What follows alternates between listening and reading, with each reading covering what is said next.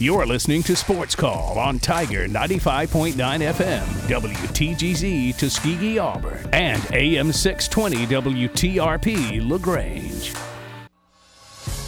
Since 1995, Alabama's sports talk leader, Tiger Communications, proudly presents Sports Call. It's time to join our Sports Call crew as they discuss the latest headlines and happenings around Auburn and the entire sports world. To be part of the show, give us a call at 334 887 3401 locally or toll free at 1 888 9 Tiger 9.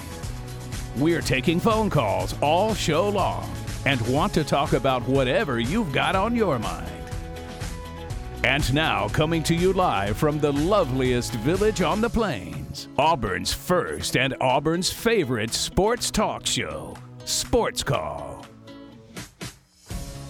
Good afternoon, Auburn. Welcome into Sports Call here today on this Friday, coming to you live from our studio here on South College Street. My name is JJ Jackson. It is such a blessing to be able to chat with you over the next three hours here on Auburn's first and Auburn's favorite sports talk show. We've got a lot to dive into during today's program. We're going to have birthdays in sports. Justin Hokanson of Auburn Live and On 3 Sports will stop by. Give us the latest about this Auburn football team, the latest in the head coaching updates for Coach Harsin, a search for athletic director, and more. We'll chat with Chris Van Dyne at 4.15 today. And in the final hour, Kevin McAlpin of the Braves Radio Network joins us on today's show as well as we will be able to speak with Kevin about the Braves Division East title that they've got, and a TV guide will close out today's show. So, tons to discuss. I've got Cam Berry and Ryan Lavoie here with me in the studio, and we want to take your phone calls as well. 334 887 3401 or toll free at 1 Tiger 9 if you want to be on Auburn's first and Auburn's favorite sports talk show. JJ, Cam, and Ryan here inside the studio. Mr. Cam Berry, how are you today, sir? I'm doing well, enjoying this Friday. Um, ready to work and listen to some Beauregard football. Um, what a team they've yeah. got, and another fun Friday night. Yeah. Oh yeah, another fun Friday night. Ready to get the weekend going. Ready to watch the Auburn game. Yeah. and see how that goes. I'll probably watch it for about a half, and then um, watch the Falcons play on Sunday. So yeah, uh, we'll be doing all that in Birmingham. Might might pop over to um, UAB's uh, homecoming. Yeah. Since my mom's an alumni, so she's she's down there in Birmingham right now. So uh, yeah, so it should be a good weekend. Could be a fun weekend for all of us. Yeah, Ryan Lavoie, how are you today, sir?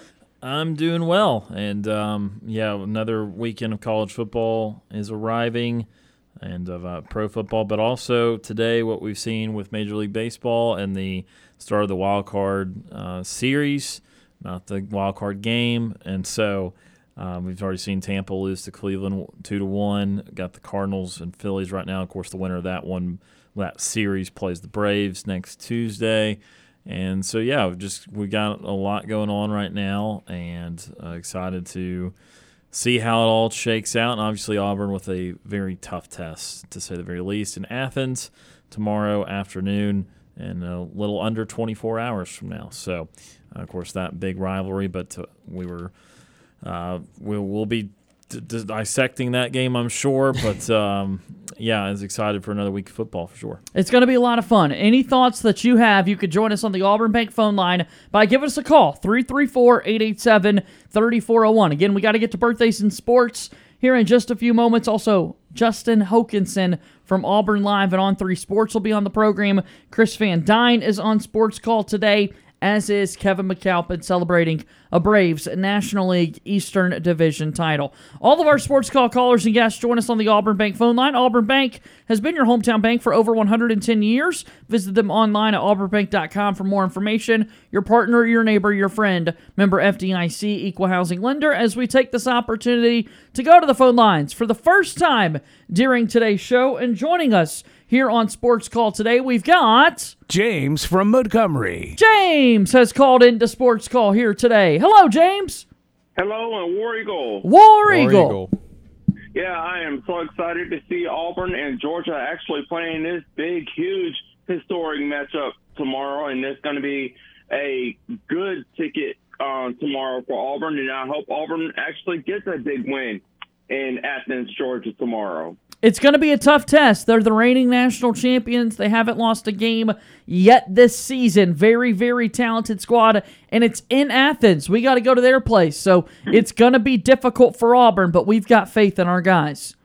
Yeah, we actually do have faith because I would like to see uh, another miracle, but not in Jordan Hare Stadium, but in Athens, Georgia, but with the Auburn Tigers prevailing and getting a win out of the dog house of uh, Georgia as well. That's right, against the Bulldogs. And uh, what what'd you say about dog food that we should do this weekend, James?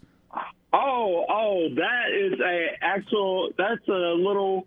That's for me as an Auburn fan. That's a little uh, joke to actually get, you know, under the uh, opponents of our team. So that was a little that was a little uh, Friday funny right there for, for all of the uh, for all of the Georgia fans out there. So we'll we'll actually give them we'll give their little dog some little bad dog food, you know, just to you know get under his little skin as well. Yeah, that's what we got to do. We got to get them bad dog food uh, to knock off the Bulldogs tomorrow. I can't wait for that. Hopefully that happens for this Auburn football team, and we're able to make that happen. Yes, that's why because over uh, the past couple of weeks, I've been watching a lot of college football. I've been uh, studying a lot of different opponents that we're going to be playing.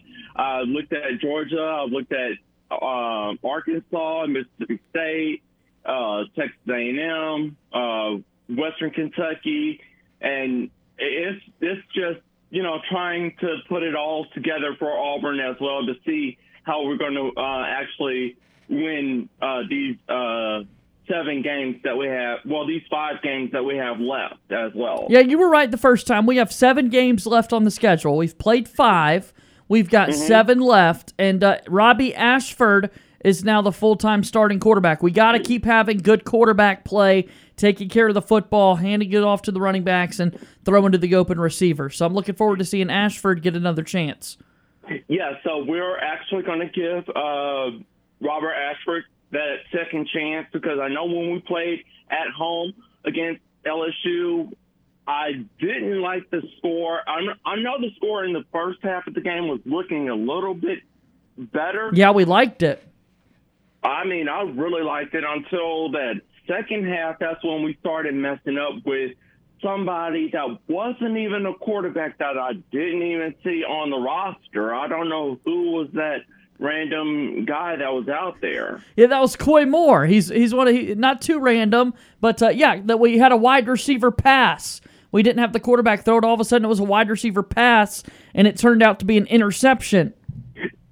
Now, for me, why would he actually be in the quarterback position if he's a wide receiver? It was a trick play. We were trying to confuse them because they were asking the same question. They're like, why is this wide receiver attempting to throw the football? And we were trying to catch them off guard, but it just didn't work.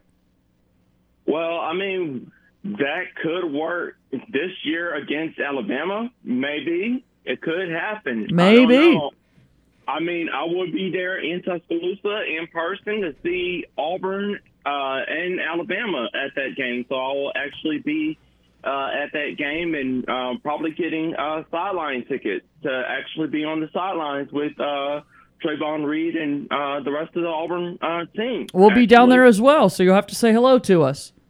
Oh, I sure will. I sure will. I can find y'all, but uh, where will y'all be at in uh, Bryant Denny Stadium?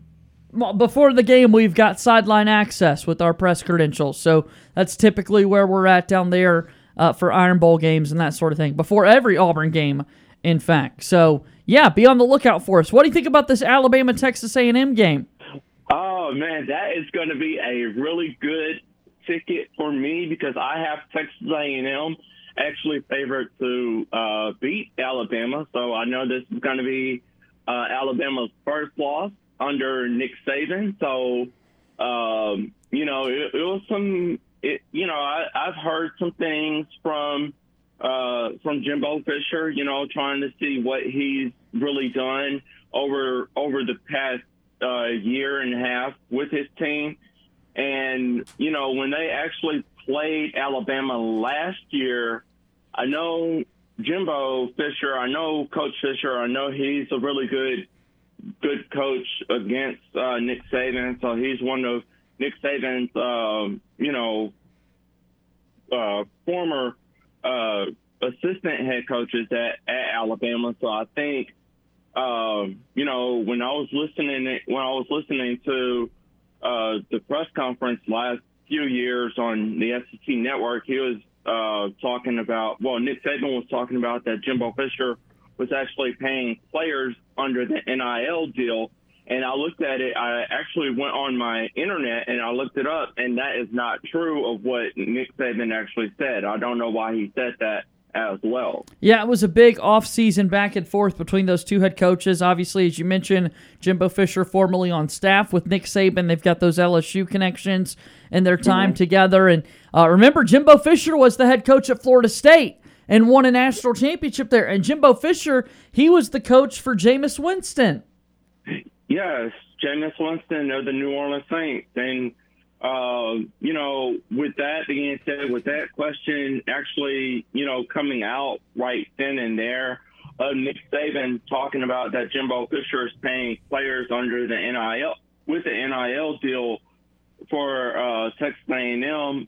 I don't think that I, I, I, for me as an SEC fan, I don't think that's possible that any coach in the Southeastern Conference will pay their players to actually come to play for a university like Texas A&M. I, I think Nick Saban. I don't know what what he was thinking of saying that as well. Yeah, no, well, it's going to be added storylines for this football game. Obviously, Zach Calzada and Texas A&M defeated Alabama a year ago. Now Calzada plays for Auburn, and things haven't been so great for Texas A&M this season. So should be a really, really interesting storyline. What about the NFL? What do you want to tell us from the NFL, James? Well, actually, um, Thursday night, I'm very, um, I'm upset with, uh, with Russell Wilson, and I know Russell Wilson. I know he's kind of uh, didn't make a great uh, pass with his team, and uh, a lot of I, I don't know why he picked to. I don't know why he picked going to uh, Denver. He should have stayed in Seattle for another Super Bowl one, but that was his choice. And you know, I hope great things might come out for him next Sunday as well. Yeah, tough loss for the Broncos last night. The Colts beat them in overtime 12 to 9. No touchdowns were scored. It was only field goals. Only the yeah. kickers did the scoring last night. Yeah, so I actually for my fantasy uh, draft, I had uh, one tight end. He wasn't making any points for me, so I had to uh, trade him to somebody else. So I guess somebody else in the uh, commissioners um, in, in, the commissioner room. I had to trade him off to a different commissioner, so I actually got new. I got some new players that I just added. So I'm hoping um, that I would win this Sunday. So I'm one and three. So I'm still in the playoff hunt. I'm still in the playoff race to actually, you know, get back into. Uh, into divisional rival playoff uh, contention this Sunday as well. Yeah, you've got some time, that's for sure. You really do have some time. One and three is not a horrific start. Things can certainly improve for your team. So we'll have to hear how your fantasy team does moving forward. And then talking about NFL, the Cowboys taking on the Rams this weekend. Yes, we are actually are we're actually taking on the Super Bowl champion Rams, and we actually are going to we're actually going to be starting uh, Cooper Rush. So we were going to start uh, Will Grier, so he won't be starting. Uh, we actually, Mike McCarthy actually just changed the quarterback um, selection, so we'll start Cooper Rush for a couple of more for a couple of more games until Dak Prescott comes back. And I'm thinking if Dak Prescott comes back 100%, I'm putting him back in the uh, in my fantasy lineup as well. So I'm keeping my fingers crossed that my Cowboys might make it to the Super Bowl as well. Yeah, isn't that the right thing to do? I mean, Cooper Rush has played so well recently. I think you should start Cooper Rush over Will Grier. That's the right thing to do. Yes, as well because I mean, I mean with with Cooper Rush, I think he's a really really good guy to to start off with with the Dallas Cowboys as well. Give us something else that's on your mind, James. Well, I'm actually um, getting ready for this coming up Sunday's race in Charlotte. That's right. well. The Roval race, a road course race. We saw Chase Elliott win this past weekend at Talladega, and he's moved on to the round of eight in the playoffs. It should be a fun NASCAR race coming up on Sunday afternoon. Yeah, so I actually do have uh, Chase Elliott in my NASCAR fantasy uh, lineup, and I'm hoping that he'll win as well. And I'm just going to see um, what's really going to what's really going to happen on Sunday uh, afternoon as well. And then did you say you were ready to make your World Series prediction? Uh, yes, I actually have my World Series prediction um, all mapped out. I have the Atlanta Braves actually going back to the World Series for the second time this year as well. Yeah, the second straight year the Braves would get to go to the World Series. Who do you have them playing? Who are they going to beat? Um, I would have to say the Tampa Bay Rays. Oh, wow. That would be a big run for the Rays if we saw Braves versus Rays World Series. Yeah, so if it happens, I'm I'm hoping it will happen sometime real soon as well. You have any big plans this weekend? Um, I don't have any anything planned out except for tomorrow. I will be going to the uh, Alabama National Fair tomorrow, so that's going to be very fun as as well. And then next couple of weeks, I'm just gonna um, rest for a while, and um, you know, getting ready for um, a karaoke concert uh, in Montgomery as well. When is your karaoke concert? Um, well, it's actually on October the 19th. Oh, wow. We're getting closer, man. 12 days away. Yeah. So it's going to be my first time ever uh, doing karaoke in my home in my hometown, and um, it, it's going to be very fun. Very fun. That's awesome. Yeah, we know you typically do karaoke at Sky Bar. Now you get to do it in Montgomery. Yes, as well. And then with the Auburn and Georgia uh, football game, I would like to have some Auburn Georgia football trivia. Let's do well. it, and we'll wrap it up here. So here's your trivia questions for today. Auburn and Georgia. What is the name of this rivalry game? It's given a name. What is the name of it? It is the oldest. It's it's actually the deepest, oldest rivalry in the South. Yeah, close. Yeah, you got it all right there. Uh, the Deep South's oldest rivalry. Ding, ding, ding, ding, ding. You got that one right. All right, the last time we saw Auburn defeat Georgia was in 2017. Who was the quarterback for Auburn when they beat Georgia in 2017? That will be. I know it's not Cam Newton. Correct. It's not Cam. I know it's not Bo Nix because Bo Nix wasn't even on our roster in 2017. Yeah, he was still in high school, so it wasn't him. I know it wasn't Nick Marshall. Right. It was somebody that's currently in the NFL. Um, that now I know it would have to be. Mm, let me go back in my memory because I know I was at that game and it was called the Miracle in Jordan Hare. Not the 2017. That was in 2013 when the miracle took place. In 2017, we just beat the snot out of them. It was uh, 40 to 17 was the final score. Who was the quarterback for Auburn in that game? He has played for the Patriots and he currently plays for the Raiders. That is no other than Jarrett Stidham. That's right. Jarrett Stidham was the quarterback for Auburn in 2017. One of our favorites.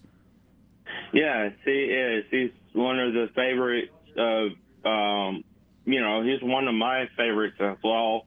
And uh, he still is in the NFL, and I hope he might make it to the NFL Hall of Fame someday as well. He could. We'll have to wait and see if he gets that opportunity and plays well. All right, last question. Deep South's oldest rivalry between Auburn and Georgia. What are the names of the mascots in this matchup, James? I would have to say for Auburn, it will be Aubie the Tiger, Right? and for Georgia, because I know the Georgia Bulldogs. I know they go through every every year. This is actually a true fact about the Georgia Bulldogs. Um, Okay. they actually go through every year um, since their university uh, football team was ever, you know, a team. Every year they actually go through Bulldogs every year, and I think their mascot is Uga. That's right. His name is Uga. His name is Uga. Yes, as well. So I think with the Bulldogs, from what most people that have Bulldogs, they say they have a short uh, attention. They have like a short health span as well, A lifespan? a lifespan, a, a short lifespan as well. Yeah, but uh, they're they're fun dogs to look at. They go in the doghouse, and uh, yeah, it, it, should be a fun weekend for sure. Well, James, it was awesome to hear from you today. Thanks for the phone call. Enjoyed catching up with you. All right, sounds good, and I'll talk to you all guys on Monday. All right, War Eagle. War Eagle. That's James from Montgomery, and he's joining us here on Sports Call. All right, as we get set for our conversation with Justin Hokanson of Auburn Live and On 3 Sports, let's celebrate our birthdays today. It's time for today's birthdays in sports. All right, birthdays in sports here today, October 7th of 2022. Charles Woodson is celebrating his birthday, 46 years old. Former NFL cornerback and safety, selected fourth overall in the 1988 NFL draft by the Oakland Raiders out of Michigan. Also played for the Packers in his career, where he won the Super Bowl.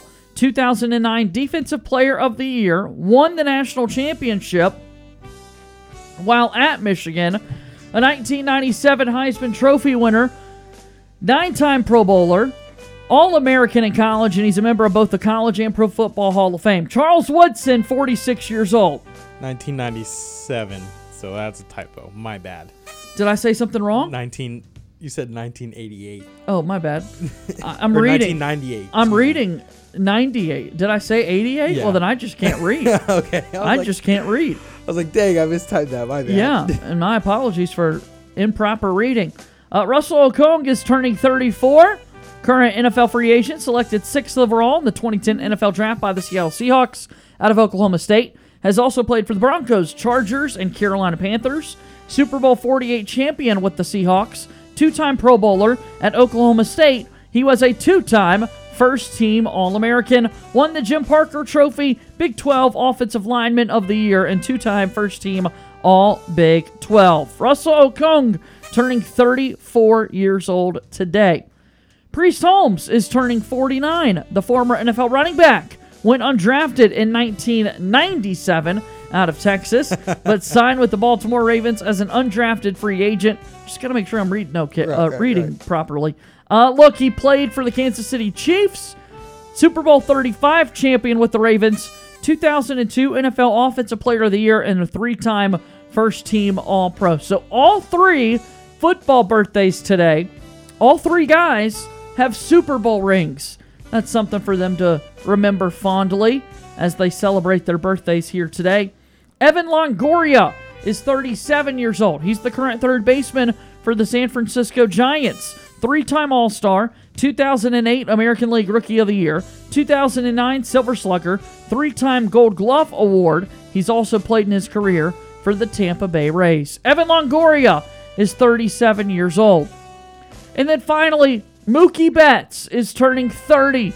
The current right fielder for the Los Angeles Dodgers, a six time All Star, two time World Series champion, once with the Dodgers, once with the Red Sox, 2018 American League MVP. He has been a four time Silver Slugger, a five time Gold Glove Award winner, and he was the AL batting champion in 2018 when he was also a member of the 30 30 Club. Mookie Betts is turning 30 years old today, and there's a look at our birthdays in sports here on October 7th of 2022. Charles Woodson is 46, Russell Okung is 34, Priest Holmes 49, Evan Longoria is 37, and Mookie Betts is 30. Birthdays in sports brought to you by Max Credit Union. Allow Max Credit Union to help you with your banking needs. We're back with Justin Hokanson of Auburn Live and On 3 Sports right after this.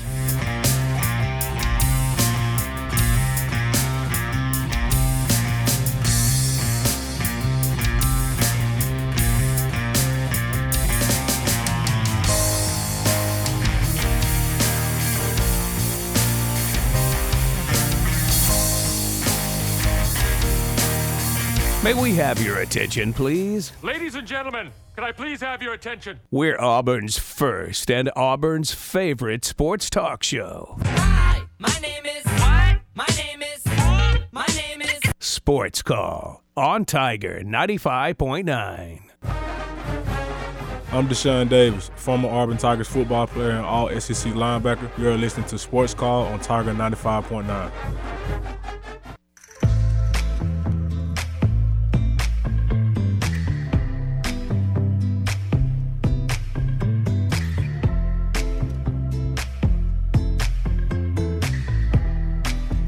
All right, welcome back into the program. It's Sports Call WTGZ, Tiger 95.9 FM, and on the Tiger Communications app. JJ Jackson, Cam Berry, and Ryan Lavoie inside our studios here on South College Street. Thanks so much for listening to us here. The Sports Call podcast is brought to you by Coca Cola. If you ever miss Sports Call Live or if you want to hear something again, make sure that you go back and listen to our show on demand wherever you get your podcasts. Enjoy an ice cold Coca Cola to go along with the hottest sports talk, Coca Cola taste the feeling as we want to take this opportunity to go to our Auburn Bank phone line. And joining us here on the program today, we've got our good pal Justin Hokanson from Auburn Live and On 3 Sports here with us. Hoke, the time is appreciated. How's this week been for you? It's good. It's good, man. It's another week. Another week covering covering Auburn football, basketball getting going. That's fun. So, man, all, all good. Hard to Enjoying complain. Yeah, hard to complain. The weather's getting better in uh, in the heart of football season. The location will change tomorrow for Auburn football. It will not be at Jordan Hare Stadium. Tigers heading on the road to take on Georgia, and they've got their hands full. When you look at this matchup a little early, what jumps out to you? Oh boy. Well, it's just the, Athens has been a, a house of horrors for for Auburn lately, um, and and that's the thing that, that sort of immediately jumps out is just the lack of success there. Um, you know, haven't haven't won there since 2005. Haven't even really been competitive since 2009 um, in in Athens. It's just been it's been a lot of beatdowns, to be honest with you. Um, and so it's and you know now you're talking about an Auburn team that's in the position they are and struggling offensively, and you're wondering how they're going to go and, and, and score points and remain competitive. So uh, it's going to be a tough matchup.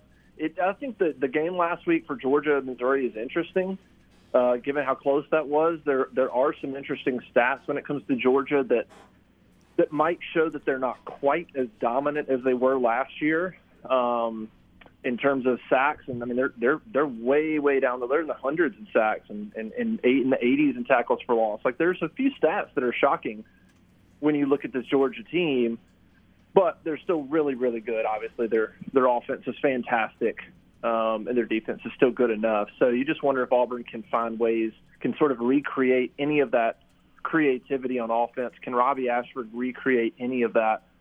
Um, any of that stuff that against LSU? Can he do any of that against Georgia, or is that stuff just going to not be consistent enough to count on? It's going to be a tough day. So curious to see sort of how Robbie handles his first road start. I think. And Justin, obviously, a, a, lot's been made of not only Auburn's offensive struggles this year, their second half struggles, but as you mentioned, they've just not played very well in Athens, even when we, even when they've had some pretty good teams. So, given all of that and the uphill climb climb for Auburn to score points in Athens, with an offensive line that struggled, with just an offense that struggled overall, how, how do you think Auburn best kind of go about trying to attack a Georgia team that's known for their defense in an environment that Auburn has not yet seen this year? Yeah, I mean, I I think you're probably going to have to do some of what you did against LSU. I mean, look, as good as Tank Bigsby is, the bottom line is that that line hasn't played well enough to run the ball consistently. And so against LSU, it sort of was an inverse. It sort of seemed like they were throwing the ball to run the ball, um, and you allowed Robbie to to use his legs and extend some plays, and uh, and he had a little bit of success second half running, but not a ton. Um, I just feel like they're going to have to they're going to have to do some of that. The problem is, you know, if you get you get third down against Georgia, you're in trouble, and so it's a balance of how do you sort of how do you sort of pass to set up the run, but also not put yourself in in situations where it's third and eight and third and nine, and they're teeing off on Robbie uh, in that offensive line. So it's a it's a uh, it's going to be a tough challenge for him. But I mean, I think you've got to you've got to give Robbie as many t- many chances as you can to be creative um, and extending plays. You know, he's going to have to learn. Hey, you're going to go up against defense like Georgia. Running and sprinting to the sideline and things like that might not always be the best idea. I would love to see Robbie look for ways to just go right back up the middle, move back up the pocket. Um, he did it a couple times against LSU, and it produced good results. It'd be nice if he kept focusing on that, trying to move back up in the pocket uh, and make plays that way. But it's going to be tough sledding, but I think they're still going to have to pass the ball to, to run the ball because the offensive line just hasn't done a good enough job creating consistency running the football, uh, especially on, on, on, on downs where it looks like they're going to run the ball. It's, it's been an uphill battle. Obviously, the elephant in the room here as we progress through the first half of this season for Auburn is the job status of Brian Harsin. And Justin, I wonder. I guess my question is this: uh, We've all we've all had the, the the coaching hot boards. We've already started the the carousel talk and all that. But just simply put, assuming Auburn does lose this game again, 29 and a half point underdogs at the moment. Assuming Auburn does lose does the type of loss affect the timing for Brian Harsin and the decision that could ultimately be made? Uh, um, I would. I mean, I would say it's possible. I wouldn't want to rule it out. I mean, could just because you get emotions and feelings involved, especially when a, in a rivalry game. If you go there and lose forty-five to seven or something, which I don't expect to be that bad, but you go do that. It's it's similar. Look, Penn State, nobody expected that, and when that happened, the the the the the, the pendulum shifted big time. I mean, it, it, it really it really so could could that shift something possible? It's possible, but uh, with just one week before the bye week, um, I just don't see anything happening before at least the bye week. And as of right now, I'm not sure that he's removed during the season. I just I think there's a lot that would go into that. There's a lot of upheaval that upheaval that would go into that. And right now, I sort of think it's trending that he makes it through the entire season. But I mean, you can't predict. You go out there and get whipped against Georgia and get whipped against Ole Miss, back-to-back road games. That could change things. You start to look at it and go, okay, now wait a minute, we're not even competitive anymore. It absolutely could change things. You're, you, you, you never know. You never know. But I don't think it's, I don't think it's you know, losing the game is one thing, but the way it the way it happens, it's possible. I don't, I don't think you can rule that out. It's just not a great situation all the way around, it seems. Justin Hokanson of Auburn Live, our guest here on Sports Call. You think about what's next for this football team, for this program. You mentioned the bye week coming up, and it feels as though we've heard so much talk about the bye week being a week in which change would be made. Also, uh, we keep looming with uh, signing day coming at the end of the season, trying to recruit and build a program for the years to come. I mean, uh, any coaching change, I guess there's never an optimal time to do it, Hokanson, but it also creates this conversation of look, when you're ready to make a change, why not go ahead and do it so that you could start to move forward? But if your coach is elsewhere, I guess that makes things a little bit difficult as well. Yeah, I mean, there's so many things to consider. I mean, who's out there? Who are you going after? Are they going to be available? You know, now do you need to do you need to do you need to start having conversations with them now? Let them know you have an opening. Do you are they going to be there in November? Is it you know, do, is it fine if you wait? You know, what how do you sort of take into account the players and the team and the and and and the seniors that came back and trying to give them, you know, the best season you can under circumstances. I mean, you just blow the season up and and don't give those guys a fair chance to even prepare for games, that's a that's a tough deal. But in the end, we know these are big money decisions. So um, yeah, it's a it's a it's a tough situation. Um, I mean, the money's not really an issue. I mean, if, if if they were to let go of Harsin now or at the end of the year, I think it's like a three hundred thousand dollar difference. So it's not like there's some dramatic fall off in the buyout in November compared to compared to now. So it really just depends on you know, would he take a reduced buyout potentially? Does it get too toxic in terms of the the the the, the, the losses? Do they get, you know, are they blowouts and um, things like that? Recruiting is already stagnant, to be honest. I mean, I know they had a good weekend. They had a lot of kids in for the LSU game, and the atmosphere impressed them. But but in terms of trying to get kids to commit, it, I mean, it's going to be pretty stagnant. You might have a couple out there that you can maybe get over the next couple of months, but overall it's already pretty stagnant. Um, it's not as big a concern with the transfer portal. Uh, you know, you can go out there and you can you can you can close that gap a little bit better in the past. You know, it might be a whole recruiting cycle that's done. Well, now if you get a coach in in November, you still got the transfer portal. You can go out there and make hay and salvage some of that um, by landing some kids there. But yeah, there's not a good time necessarily right now. There's not necessarily a great time to do it. Uh, you just need to have a plan in place when you when you are ready to do it, and when you don't have an AD involved, that's just one more thing to throw a wrench into this deal. Trying to line up all your ducks in a row before you before you make a decision. It's funny. Here we are. We talk sports for three hours a day, each and every day, Justin. And yet, some figures really make you pause for a little bit and think about things. I know the Jimbo Fisher buyout numbers uh, were creating a stir on the internet because my oh my, how much money is out there. And then, like you're saying, a $300,000 difference compared to what part of the year a head coach is fired at Auburn. Yeah. In the grand scheme of things, that's just wild to sit there and think about, man. that's a lot it of money is. at the end of the day. Yeah, it is. I think it's fifteen point six or so, and you know maybe at the bye week, and 15, you know fifteen point three at the end, and it is, it is. Um, but you know if you're going to buy him out for that much, at, at the end of the day, I guess three hundred thousand is not that much. But it's, you know, look, it's a situation where I mean, these buyouts. I mean, Auburn's still paying on Gus Malzahn. Yeah. Um, now they're going to be paying out on Brian Harsin. They're then going to have to probably pay out a little bit on assistants. Then they're going to have to go hire a coach there's a lot of money about to be tossed around right now um, as, as as far as the Auburn football program is going. Just got a hundred million dollar facility that's that's finishing up. So um, NIL, you know, on on, on the victories trying to you know raise their money. They're 11 plus million dollars. So there's there's a lot of money being thrown around right now trying to trying to I guess uh, fix this situation at Auburn football, create past you know fix past mistakes, buyouts, all that stuff. So it'll just be interesting um, what direction what direction they go in the next couple of months and, and watch these money figures tick up. And then who's the athletic director making these decisions? What's the latest that you can give us? As a, again, Rich McGlynn's got that interim tag as Allen Greene no longer holding that post in the Auburn athletics department. So, looking for a new AD, what does that look like, Justin? Yeah, I still think I told our, our subscribers at AuburnLive.com that but I still think uh, John Hartwell at Utah State is the front runner there. I think he's been the front runner for probably a week and a half or so. Um, Mobile native has some ties to Auburn. Was at Troy as well. Still think he's the front runner. Um, I think that uh, Rich McGlynn is certainly in the picture. He's got support from from coaches there. He certainly wants the job. Um, but I'm but I wouldn't call him in the leader right now. I think he's just kind of in the mix. But I think it's kind of John Hartwell's job to lose at this point. I, I know that kind of behind the scenes, um, without going into specifics, John Hartwell I know there's he's behaving in some ways that that very much uh, indicate he thinks he will be the guy.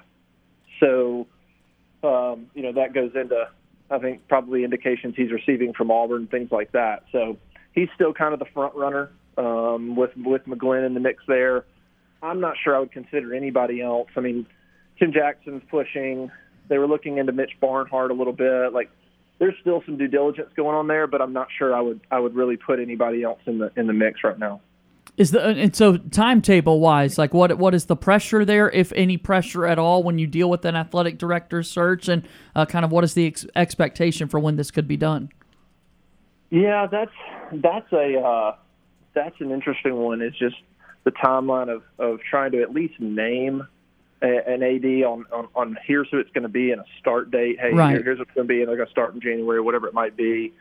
And where does that line up in terms of, you know, making a move from uh, a move on from from Harsin, um, and and sort of h- how you how you want that to work. Um, so yeah, I would imagine they would want to name an AD, and then and then and then and then make a change um, as far as Harsin goes. Um, and so that's interesting. If if if Harsin somehow survives till November, now are you waiting until, you know, how how long are you waiting until uh, you potentially name an AD? I think they're moving quickly, but AD searches generally take a long time. I mean, there should be a lot of due diligence that goes into that. Chris Roberts, a former engineer, is certainly going to do his due diligence. So I think it's generally a process that takes a while. So I, given that they're moving as quickly as they can, there's urgency, but um, I'm not exactly sure on a date of, of when it would happen. I mean, not, I, outside of the next two months, it's hard to say. All right, let's get one more question for you and let you get out of here. Justin Hokanson joining us here. Follow him on Twitter at underscore J Hokanson uh, for all your latest Auburn football and basketball needs. Again, auburnlive.com is what you should check out. One month from today uh, is November 7th, and not only is that my birthday, uh, but it's also the first official game for the Auburn men's basketball season. So, uh, with one month on the clock, until the men's basketball season gets off and running. What's the big storyline? What's the big thing we're all watching for this Tigers bunch, Justin? Yeah, I, I can't wait to sort of watch them play a little bit more. Obviously, news news yesterday that Chance Westry had a, a little minor knee surgery. Uh, will be out three to four weeks, um, but nothing that's going to affect him long term. Um, he's actually been at practice, so it's just it's more or less something that needed to be cleaned up. It's not like he was totally incapacitated. Um, in within the last week. So something to watch there. Um, you know, I think the I think the storyline with this team is just going to be the the the uh, you know how, how Johni Broome sort of um, meshes in with this team. His evolution down low, I think, will be something that Auburn fans haven't seen in a while. I mean, he's got real good skill uh, on the low post. Pretty good mid range game. Can shoot the three uh, decently well, has great touch. I mean, he's got legitimate game as a low post player. Uh, can block shots. So I think it's going to be, hey, how does he fit in with with what Auburn does in terms of running and gunning and as fast as they play? And I don't I don't know under Pearl that they've had a legitimate other than Austin Wiley, and they didn't really play through him. Guy that, that you dump down low. So it'll be interesting to see how Johni Broome um, sort of um, evolves and is used in this offense. Um, you, you know, Yohan Traore, how he's sort of used. But I think more importantly, it's the guards. It's K.D. Johnson, it's Zep Jasper, and it's Wendell Green. It's the maturity of level of them. It's the the level of toughness from them. It's the decision making from them. I think those guys are going to lead this team in terms of how physical they are, how how smart they play, um, you know, how they adjust, how they play on the road. Those three guys to me are going to set the tempo, and I think they're the ones that I'm going to look at and see can they take steps forward from last year and become really mature, smart basketball players and leaders and lead the rest of that team? I think as those three guards go and kind of their mood and attitude goes, I think the rest of the team will go.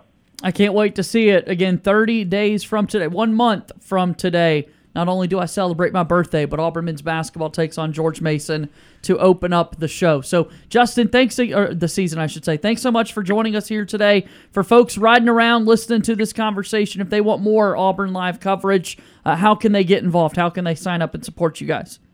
Yeah, auburnlive.com, part of the On3 Sports Network. I think it's 50% off right now. They're running. They never tell me when they run these deals. So, I think it's uh, I think it's 50% off right now. So, go take advantage of that um, we'd love to have you. And uh, and happy early birthday to you, man. That'll be a, that'll be a fun day. Look at that. Thank you, man. I appreciate it. Go. We'll talk soon, Justin. Okay. You got it. All right. See that's uh, Justin Hokanson from Auburn Live and On Three Sports joining us there on the program. You guys knew that I had to find any way possible to talk about my birthday. Oh, Everybody yeah. loves talking about their birthday. And so when it's October 7th and I'm an individual born on November 7th, it comes to mind. I got to let the people know, you know. That's what I got to do. And you were born in Asheville, North there Carolina. There we go. There it is. Thank you for yeah. setting me up, yeah, Ryan. I appreciate yeah. it. All right, we got one final timeout here in the hour. Anthony from Auburn is on the line with us next here on Sports Call.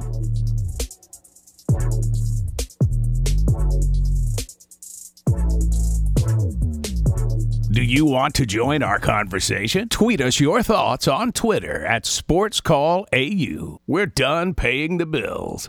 Now back to Sports Call on Tiger 95.9.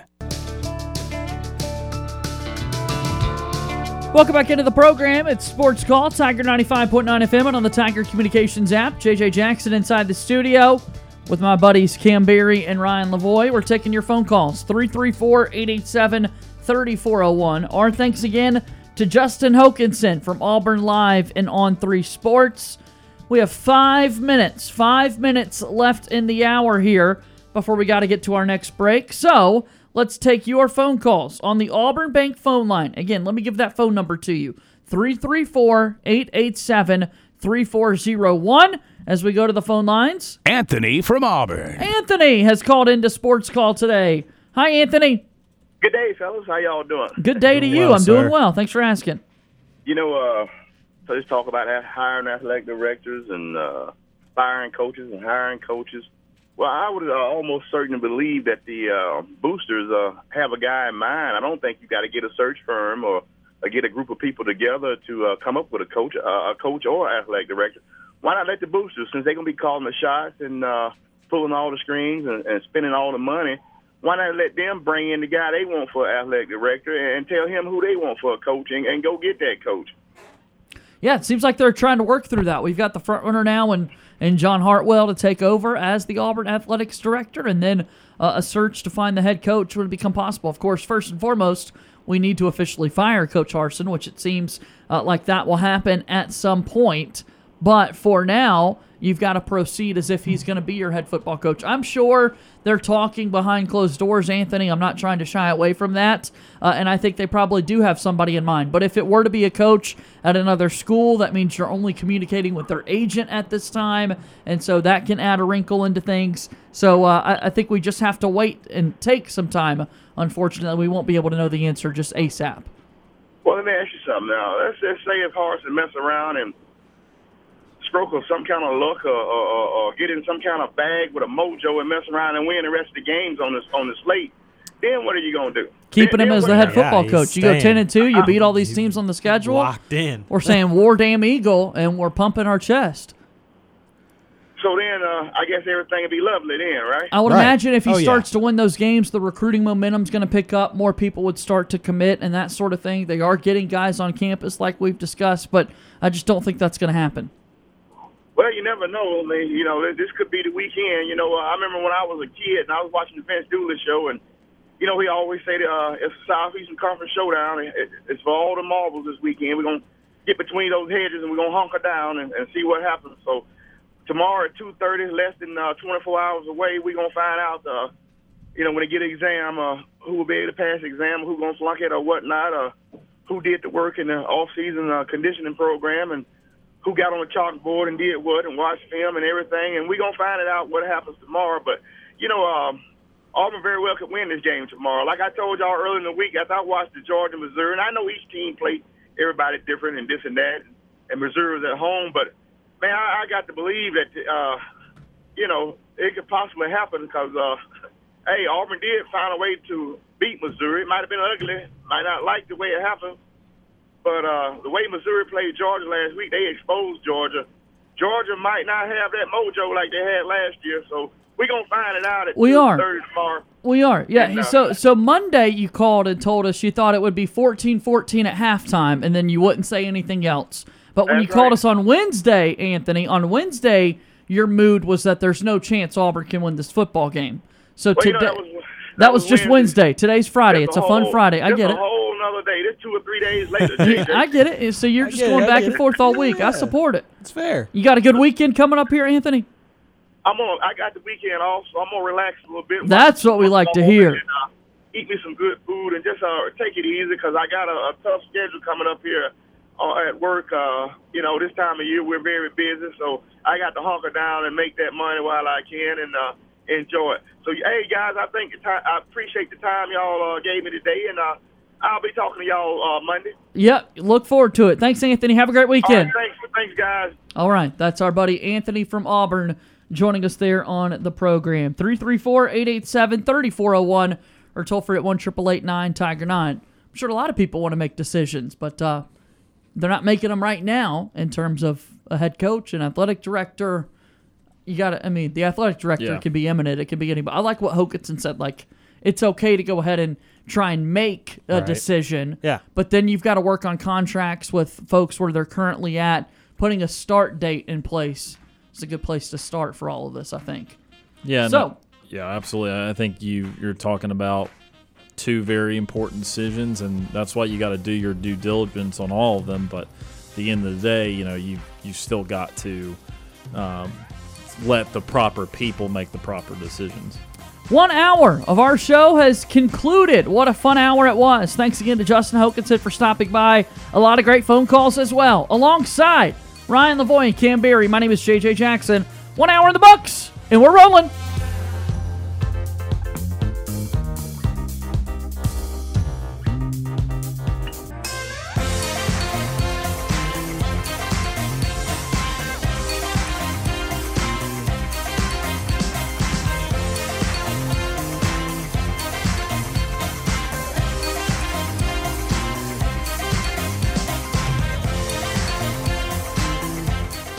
One hour of our show is in the books. We've got more to come. Stay tuned for another hour of Sports Call right after the break.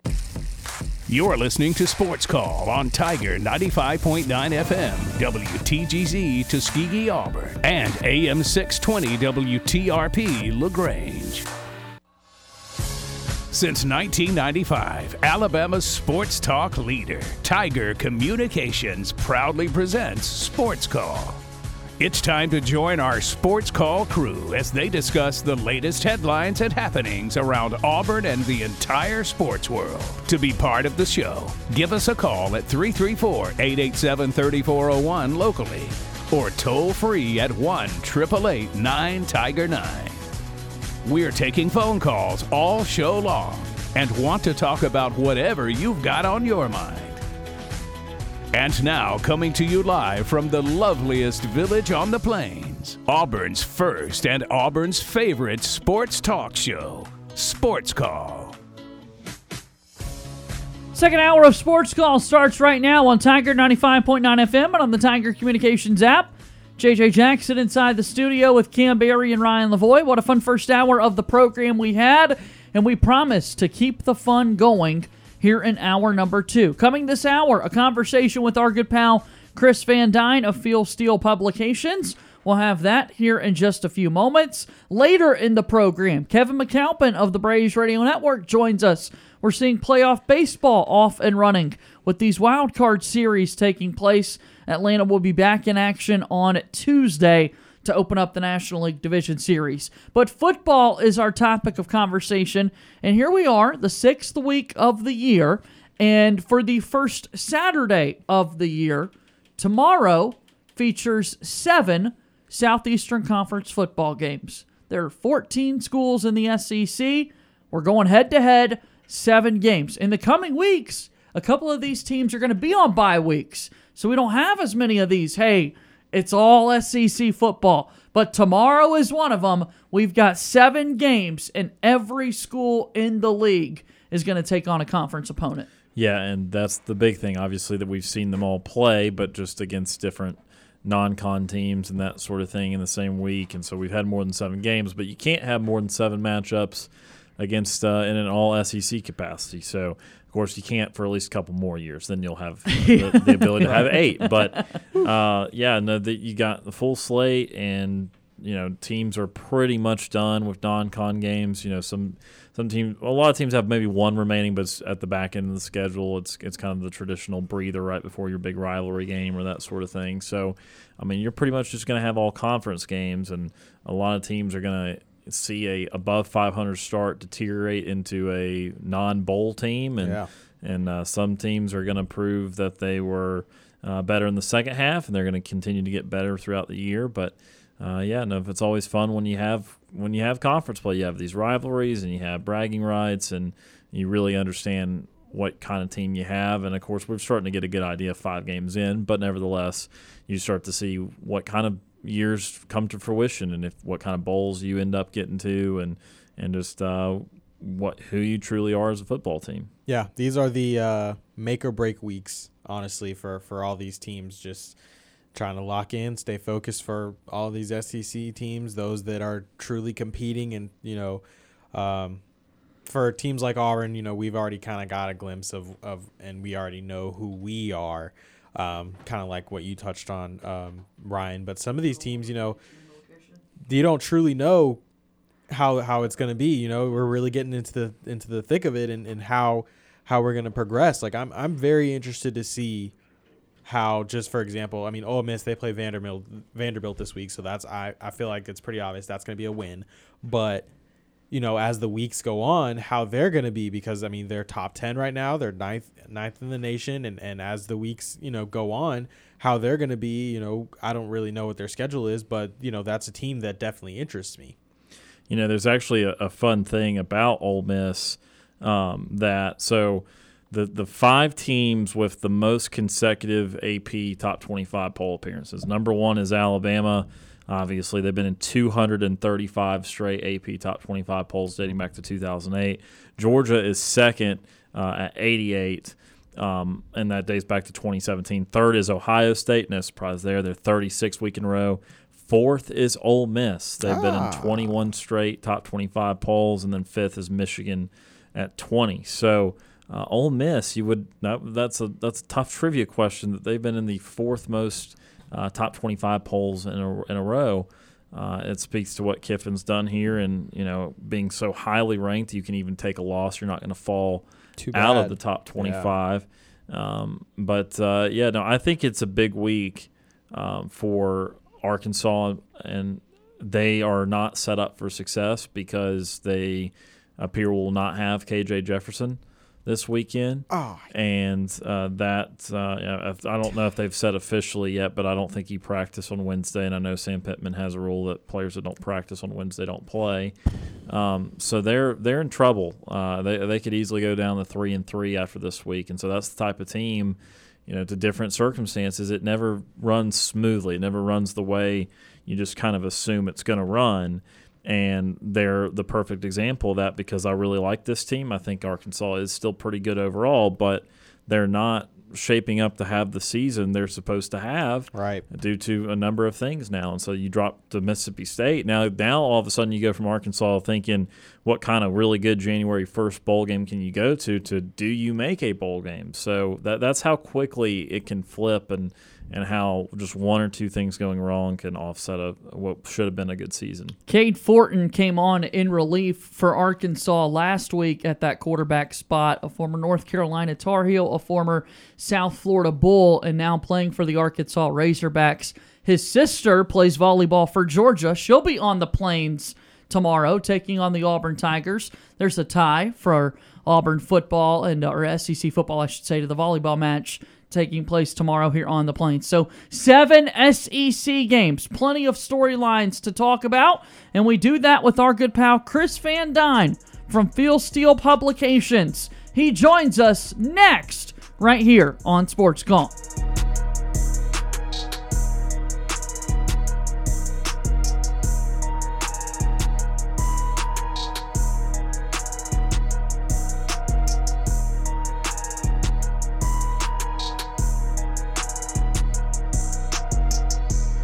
Looking for another way to listen to our show? Be sure to download the Tiger Communications app and listen to Sports Call wherever you go. I'm Jeff Whitaker Jr., former Auburn Tigers defensive tackle and national champion, and you are listening to Sports Call on Tiger 95.9.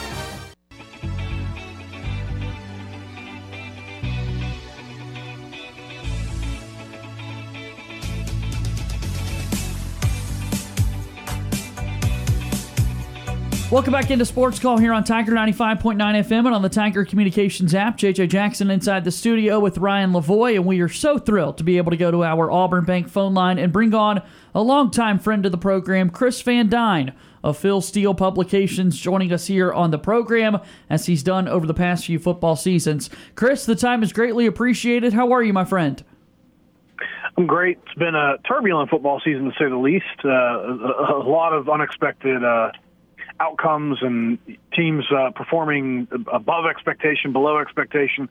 It's always a great time of year, though, and you know we're getting some fall weather here in Ohio, which is always, you know, ma- makes me feel like this is real football season now. And my oh my, Chris, we've already seen five coaches uh, been shown the door. They've lost their jobs. We're seeing coaching changes, and uh, obviously that's the big rumors that we're discussing here on the plains at Auburn. It's just a uh, a change in the sport. People want to win right away and make changes and that sort of thing. But already five firings at this point in the season as well. I I, th- I think that it's just the way things have gone. Uh, there's a lot of impatience when it comes to having success. And because of the early signing day, it really changed things to where you can't wait until after the regular season's over to make your move because you want to get this recruiting class in shape and you have to, you know, start jumping on finding a new, uh, and finding your targets early. And, you know, the boosters have a lot of say in these things as well. So, yeah, you're getting a lot of guys losing their job very quickly early in tenure, second, third year guys getting fired. So it, it, I don't think it's going to be changing anytime soon. I think this is kind of where we where we're going to be for a while.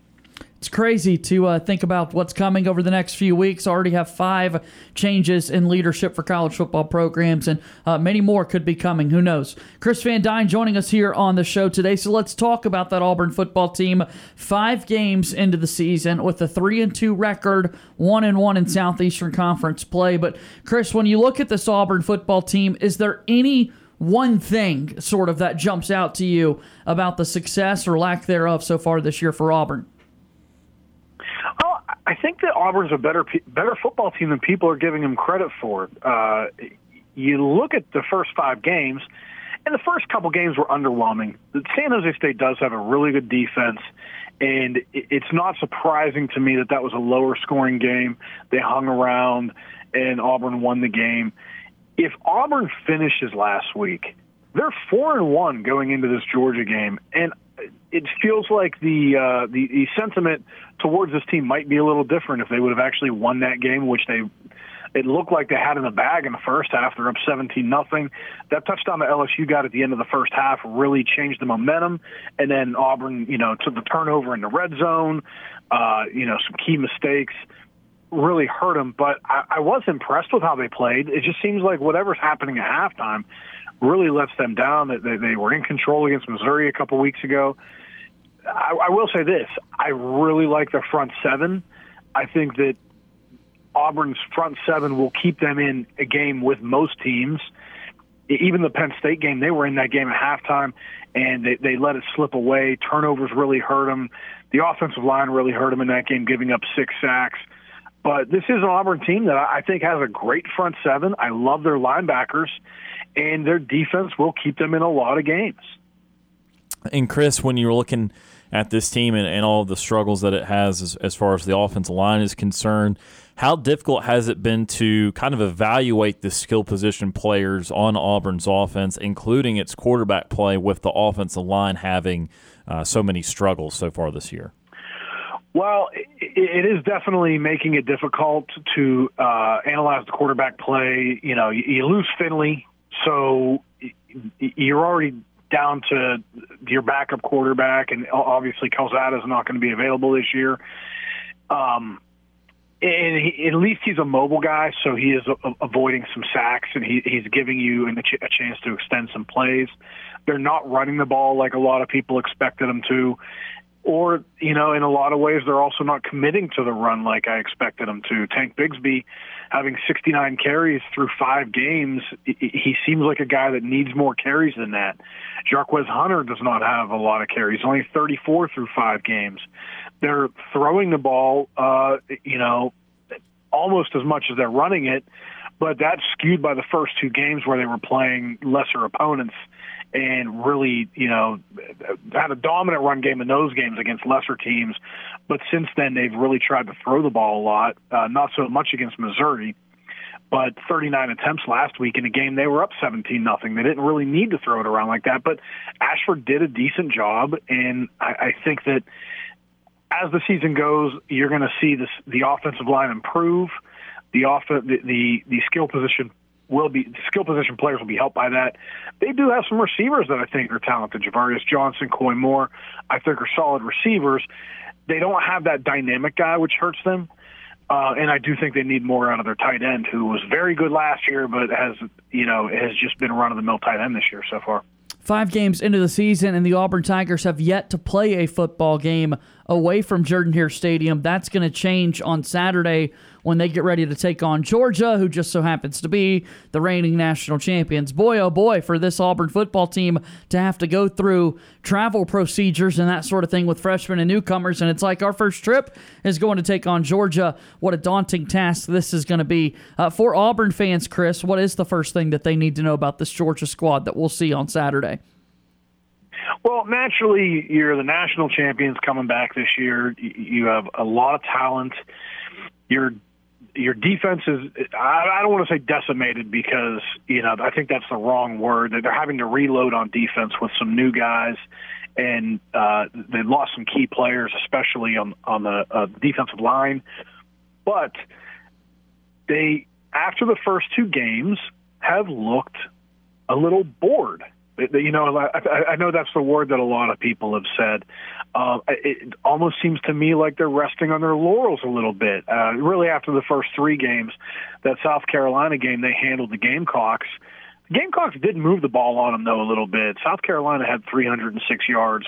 Oregon moved on moved on them a little bit, 313 yards. They didn't punch it in in the red zone, uh, you know, and they turned the ball over both teams. But uh, when you look at last year, what what Georgia's defense did, they, were holding pretty much every team they played in the first five games under 200 yards. So this this defense is not as good as last year's, and they just don't seem to be uh, as motivated, I guess you could say. And last week it showed. You know, two weeks ago after the Kent State game, I think a lot of people were like, "All right, that was a weird game." They probably weren't up for that game, and they they had a lot of weird things like fumbling a punt and Stetson Bennett threw an interception at the Kent State five yard line. So, all right, weird game, 17 point win. They got the job done. But then last week, to be down in the fourth quarter at Missouri, same team that Auburn played the week before, jumped on 14 nothing and ended up, you know, f- fortunate to win the game in overtime, but won the game nonetheless. Um, it, it, that was just an uninspiring performance by Georgia. Now the fourth quarter they did take over and dominate the game, uh, but it it just makes you wonder if this Georgia team just doesn't have that killer instinct that last year they had, which happens to a lot of teams that win championships that uh, that aren't accustomed to it. You know, Alabama doesn't happen to them because they're used to winning championships. They're used to just coming back next year and and and refocusing. Georgia hasn't had that happen. This is a new thing for them. Same thing that happened with LSU a couple years ago. They won a national championship. wasn't quite a uh, totally new thing for them, but it was new for their program as far as like the last 10 years. And it went really bad for them. It went really sideways to the point where Ed, Ed Orgeron got fired. So you have to wonder if there, there might be some things behind the scenes that we're not even seeing that might be causing these uh, underwhelming performances for Georgia. Still a great team, but I'll tell you right now, the point spread's 30 points, and that's double the largest line that Georgia's ever laid in this game. Uh, it, and at least as far back as our records go, we have point spreads back in 1976. 15 points last year that Georgia was laying to Auburn was the largest point spread in series history back to 76. This year they're doubling that at 30. Holy cow. So that seems like yeah, that seems like an overlay to me. I don't like the way Georgia's playing. Uh, if you're asking, if you were to ask me who I think is going to cover this game, I, I do think Auburn will. Uh, but I, I also think that uh, you know Georgia's a, a, a scary team to to play because they, they could put the throttle on anybody. Let's look at the rest of the SEC now, Chris. And uh, you got a couple other top 10 teams beyond the, the obvious of Alabama and Georgia, where you got Tennessee at number eight and you got Ole Miss at number nine. Uh, which one of those teams to you do you feel has uh, the best chance to make some noise? Obviously, each team has that big super team in their own division that's been uh, been dominant as of late. But but do you like Ole Miss's chances of taking down Alabama more, or Tennessee's taking down Georgia? I'll give Tennessee a slight edge, mainly because of how Georgia's playing this year. And I do like Tennessee's offense a little more than I like Ole Miss's offense. I'll I'll take Hendon Hooker over Jackson Dart, especially you know after seeing the first five games. My question is, who does Ole Miss beat? Um, Troy is a you know a good Sun Belt team. I, I respect Troy's program. That they did not overwhelmingly beat Troy. They beat Central Arkansas, an FCS program, a dumpster fire Georgia Tech team, forty-two nothing, and then against Tulsa, Tulsa was down to their backup quarterback, and uh, Ole Miss won that game by eight and was shut out in the second half. It was a 35-14 game in the second quarter, and Ole Miss didn't score a point in the second half. That was that was kind of concerning to me. And then last week, even last week, uh, I, I thought Ole Miss had a chance to flex their muscles at home against Kentucky, and they didn't do it. They only won by three. I think that Tennessee's a little more battle tested. I've seen a little more from them. The the Florida game, you know, they they only won by five, but they were up by 17 in the fourth quarter. And you know, Pitt. I know Pitt lost to Georgia Tech last week, but that was a good win on the road. So I have some concerns about Tennessee's defense and the way they give up passing yards. But I think that if you're asking me between the two, Tennessee and uh, Ole Miss. I like Tennessee better as a team, and I think Tennessee's situation is better uh, against Georgia versus Alabama, versus Ole Miss. You know, assuming Bryce Young will come back healthy, which I, I, that's plenty of time between now and then. I, I I can't imagine Bryce Young won't be healthy by then. That game is not until November 12th. And they're coming. Uh, uh, they'll be, you know, coming off some games where I think Alabama should ha- should roll easily. So I think that Alabama will be in, in better shape than Georgia will at that time. I, I think that Tennessee probably has a little bit of a better chance to navigate and, you know, be that underdog team to win the division from a couple of teams that are up towards the top of the SEC to a team that was supposed to be towards the top of the SEC but is not right now, Texas A&M. Obviously, they've got the Alabama matchup that everyone was drooling over in the offseason, but now maybe drooling because of now. You, so you've got this that will probably put A&M down to 3 and 3. How bad might it get for Texas A&M this year? Well, the schedule is not favorable. You know, now you do come back after a law after losing to Alabama, which is probably going to happen.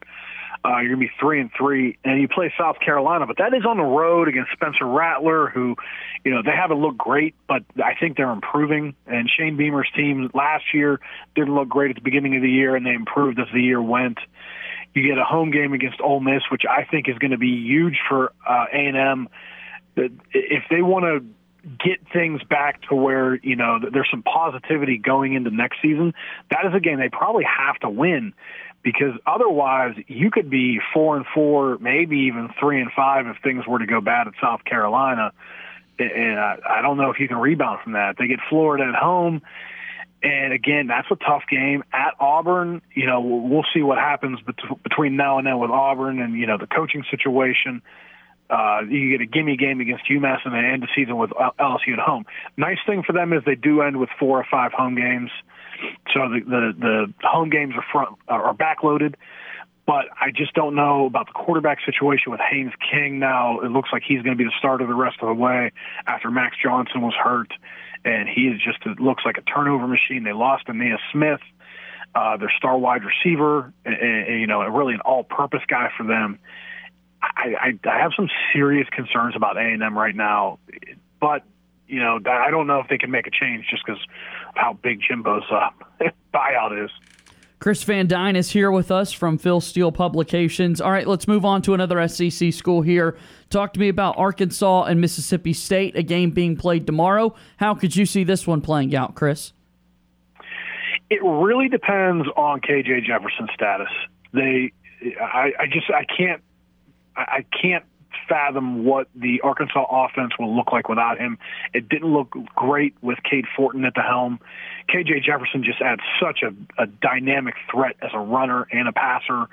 And without him, I just think that Arkansas offense becomes very, very one dimensional. You know, then you're really relying on your running backs. And I, I love their running backs but I just don't know if they can get it done just relying on those guys. The receivers haven't really stood out. We knew that when they, when they lost Trey Bur- Treylon Burks, it was going to be a big step down. They need someone to step up, which they really haven't had yet. Matt Landers is a, uh, a big play threat, but he doesn't catch enough passes. And Jadon Haselwood from Oklahoma has been solid, but they don't have that standout threat if if they can't uh, rely on KJ Jefferson as a dual threat. Uh, Mississippi State is a team that's playing really well. Last week, you know, that was a little bit of a deceiving final score, uh, 42-24 against A&M, but even Mike Leach admitted uh, score wasn't really indicative of how that game was played. A&M had, uh, a, you know, blocked field goal return for a touchdown. I think that Mississippi State had a fumble uh, that they returned for a touchdown. So it, it, it wasn't quite the uh, four point blowout or 26 point blowout that, or 28 point blowout that it looks, because uh, I, I can't do math. um, uh, but A&M, you know, or I'm, I'm sorry, Mississippi State is, is playing really well this year. Four and one. Their lone loss at LSU. They're at home this game, so you know they're, they're it seems like they're really playing well with the cowbell behind them. Uh, I, I like Arkansas when Sam Pittman's an underdog. They really play well with that underdog mentality. I just can't have a whole lot of confidence unless I know Sam, uh, unless I know uh, Sam Pittman has KJ Jefferson under center, because otherwise, I just don't know what that Arkansas offense looks like, and it could be a scary situation for the Hogs. Chris Van Dyne's here with us on the program. Always appreciative of his time. Auburn and Georgia tomorrow should be a good one. Chris, thanks again for stopping by. Before you go, though, please let us know about everything going on there at the website with you and Phil Steele. Oh, sure. Go to philsteele.com. He has the Inside the Press Box uh, available this week. You want to get all Phil Steele's picks. You can follow me on Twitter at ChrisV160. And I'm also uh, the host of the Power Sweep podcast from North Coast Sports. Uh, so definitely check it out. Uh, Power Sweep podcast, Twitter at ChrisV160, and uh, philsteele.com for all your Phil Steele picks. Absolutely love it. We'll talk again soon, okay? Thanks, guys. I appreciate you. All right, that's Chris Van Dyne from Phil Steele Publications. He's joining us here on Sports Call.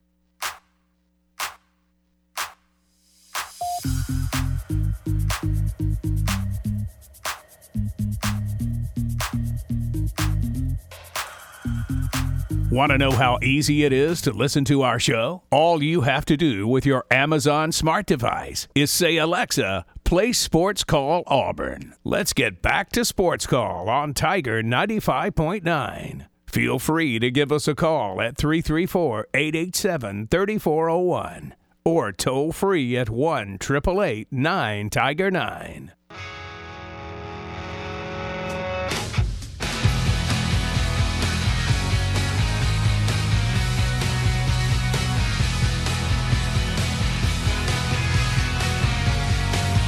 Welcome back into Sports Call Tiger 95.9 FM and on the Tiger Communications app. My name is JJ Jackson inside the studio today with Cam Berry and Ryan Lavoie. Our thanks again to Chris Van Dyne for joining us on the show. The numbers that they've got at philsteele.com, remarkable stuff. Always enjoy breaking down the SEC with Chris or Phil himself when they've got time to join us here on Auburn's First in Auburn's favorite sports talk show. If you just turn the radio on and you're like, wait a minute, they just had Chris Van Dyne on the show, fear not. You can go back and listen on our Sports Call podcast that's brought to you by Coca Cola. If you ever miss Sports Call Live, or if you want to hear something again, make sure you go back and listen to our show on demand wherever you get your podcasts. Enjoy an ice cold Coca Cola to go along with the hottest sports talk, Coca Cola. Taste the feeling. Let's go to our phone lines as we've got a few moments left here in hour number two of the program today. And joining us here on Sports Call now, we have Ward Dam Steve. Retired Ward Dam Steve has joined the program. Hello, Steve. And I'm back again. Good afternoon, guys. Good afternoon. Hey Okay, so it's uh, you, JJ. Uh, it's Mr. Uh, Ryan Lavoie And uh, Cam Berry. Yep. and Cam Berry. All right, the usual suspects. So I was listening to Mr. Chris. Uh, is it uh, Chris Van Dykes or what is it? Chris Van Dyne. Van Dyne. Okay, so I'll go ahead and let you know what he didn't tell us uh, on the show. I just listened to the podcast from Mr. Phil Steele, uh, his uh, six picks for the week that you don't have to pay for, uh, and then you can lose, you know, for free. Uh, he is taking Auburn plus thirty. He he alluded to that. He said he didn't think uh, he didn't think Georgia would cover that either. Yeah. So I have a category from now on I'm going to call uh, Inquiring Minds Want to Know. So um, what I'm going to ask you guys, and you know, uh, during Super Bowl, uh, the the odds makers will have props, you know, throughout for all kind of crazy things. Well, here's my Inquiring Minds Want to Know prop for the Auburn Georgia game. Yes or no? Who are you going to go with? Will Auburn score any points in the second half or not? Yes or no, guys? Uh, I'm no. gonna say yes. No. I, they. I I am saying no. You'd think they would stumble into something That's at what I some think. point, um, but I'll go no. No. I love a good stumble. guys, you know, I'll, I'll tell you this much. This comes from just, our guy Justin Ferguson. Okay. Uh, Jason Caldwell quoted him uh, in his uh, Friday uh, Friday mailbags. He said this. Uh, okay, here we go. He says, uh, "I'm going to credit Justin Ferguson for the numbers that he looked up this week.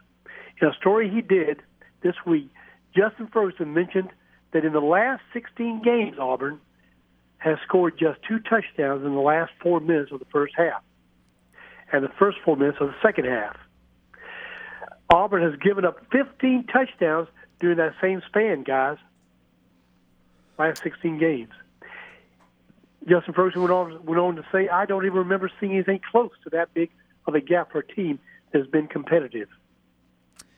Yeah, can't can't finish Yeah. the half and can't start the next one. That uh, it's been something that I think the guys have talked a lot about on the show throughout this week. Is is the the middle eight, and I I that's how Belichick uh, of the Patriots refers to it. I, I haven't referred to it as that. I just simply you want to get that last possession of the first half and the first possession of the second half. That's why that's why teams kick when they win the toss now uh, a lot of times. And Auburn, you just go back just just one week sample size. Just go back to the LSU game. LSU scores a touchdown uh, with with 45 seconds left or so, or a minute left in the uh, in the first half, and and and that's huge. That that kind of thing takes the game from a two possession game down to a three point game, just like that. So Auburn's clearly had trouble finishing half, starting the second half too. Yeah, and you know, uh, Ryan and the guys, uh, anybody else listening, you know, uh, I looked up these stats. When Auburn is leading at the half, they have a 70, I think it's 73 or 74 percent uh, winning percentage. That Impressive. Doesn't, that, that doesn't even hold true anymore. Uh, when I was at the game, uh, you know, uh, for, for the LSU game, I thought, okay, we've got a darn good chance of pulling this game out because we were winning at the half. That doesn't seem to hold true uh, for this coaching staff. I was about to say, honestly, 73, 74% even, isn't even as high as maybe it could be because I feel like, you know, just, just think of Auburn's program as a whole. I mean, when you start the game, normally Auburn, since they go 8 and 4, 9 and 3 a lot, they have about a 70% chance. Just if you're looking Right. very broadly, they have about a 70% chance of winning the game. So honestly, that, that means it really doesn't get any better just because Auburn leads a half. It's actually about the same. Well, well, I- I'm taking into account, you know, this percentage takes into account, you know, really um, season by season, uh, sometimes really tough SEC opponents. Because we play Auburn and Georgia, uh, I mean, we play Alabama and Georgia at, at home, uh, then, you know, leading at the half is not, not necessarily guaranteed anything. Right. But anyway, having said all that, guys, you know, uh, I, I really don't know uh, if the team, you know, has mailed it in. I heard Chris's comments. He thinks he's really impressed with our uh, uh, linebackers, our defensive front seven, you know. But again, we're almost at the bottom when it came to, to red zone scoring defense. So I don't know what he's, you know, thinking when he's that impressed because we shouldn't be number 13. Right. Yeah, I mean, obviously with the the red zone defense, you- you're, you're referring to him being impressed with the defense overall or the red zone defense. Well, no, when he said he was really impressed by our linebackers, right, and the front seven. Well, where are they when it comes to that that particular category? You know, red zone scoring defense. Right. I mean that that particular category is not very good. I think overall, obviously they've the last two weeks they've given Auburn the opportunity to win the game. I mean they kept Auburn, you know, they kept LSU under 300 yards total last week. Auburn had like five chances to win the game with their offense and didn't do it. Right. And then against Missouri, obviously, that you know Auburn did not score in the second half, nor did they allow points in the second half for the rest of the game. So I think more so just talking about playing these these SEC teams here the last couple of weeks and the defense allowing the offense that opportunity to win these games. And it's still like when you're trying to pick problems with this Auburn football team, the front seven is not going to be the first thing that you say, oh, we got to fix that, Yeah, you know. the front seven's been fine. Yeah. Yeah, but what it is, guys, is they're playing too darn much, too many snaps. We have mm, uh, hardly any depth uh, to give them a break. I mean, I, I, I told you this week, uh, Derick Hall played what 78 snaps, and Owen He played a lot. 79. Yeah, very much Yeah. so. You can't keep doing that uh, for Alabama, can you? Yeah, they're no, be- they're going to be worn out. Obviously, yeah, you want to rotate the D lineman. The, the linebackers playing the whole game's fine. Linebackers typically do play the whole game, if if not maybe just a few less snaps in the whole game. That that's not abnormal. The defensive line, though, I think your top D lineman, you want to play maybe three quarters of the snaps. Uh, somewhere in there, maybe 80% of the snaps, and then you have the D tackles play more around 50, 60%. Uh, so, yeah, the defensive line, you do not want any guys out there 90, 95% of the snaps, but linebackers, that's totally normal. Yeah. So uh, I was just, uh, uh, I was taken aback. I was, in fact, I was struck by Chris's comments saying that how uh, Auburn is really a better team than what many people might think. Well, so might think. I saw it in person. You know, uh, both losses, unfortunately, the Penn State and the LSU game. So, guys, uh, wh- where where where am I? Uh, I guess why why am I surprised um, by that comment? I shouldn't be surprised that he thought that Auburn is a better team than many people think they are. Yeah, I mean, I just in a lot of ways, I don't know that he was going to jump on the show and all of a sudden just start bashing uh, the Auburn Tigers for, for what they've been. We know, we're well aware. We talk about it every single day uh, about where this team falls short in a variety of different categories and that sort of thing. And so uh, we'll see what it looks like tomorrow against Georgia. I thought he brought up good points about how wide of a spread that is for the Tigers and uh, how it's never happened before in the history of this rival game. Last year, it was astronomical to be a 15 point spread, and now you've doubled that this season. I mean, it's uh, it's very clear that this isn't a good Auburn football team compared to what we've seen for the most part over the last few seasons. Yeah, you know, I know it used to be the old called the oldest rivalry. Now I'm just going to call it the oldest game. You know, the SEC. Uh, Sometimes it doesn't feel like a rivalry if one team's not winning. Well, I mean, what we're what uh, 2017 was our last year that we won, and then uh, we haven't Yeah. won in Athens since 05. right. I mean, that, that's that's not a rivalry. Yeah. uh, and that's we actually we used to lead that that, rivalry. That's right. Uh, for a while. Okay. Last uh, thought, well, Steve, and then we got to get to one more caller before the end of the hour. All right, guys. Um, I just saw the uh, well, well, the actual World Series predictions uh, from the Athletic. Have you seen their predictions? I've seen a couple from uh, ESPN and that sort of thing, but not from the Athletic. But I know a lot of people are starting to buy into the reigning World Series champion Atlanta Braves potentially winning it two straight years. Well, I wish that was so, but the, according to the athletic staff, uh, here's here's based on their percentage Okay. of votes. Here's what they voted. They voted uh, 34.6 percent of their uh, writers voted the Astros. Okay, gotcha. Yeah. 30.8 percent voted who? The Dodgers. Okay. And then finally, the Braves come in third on the percentage of voters, uh, their, their writers, 15.4 percent. All right. What do you think, guys?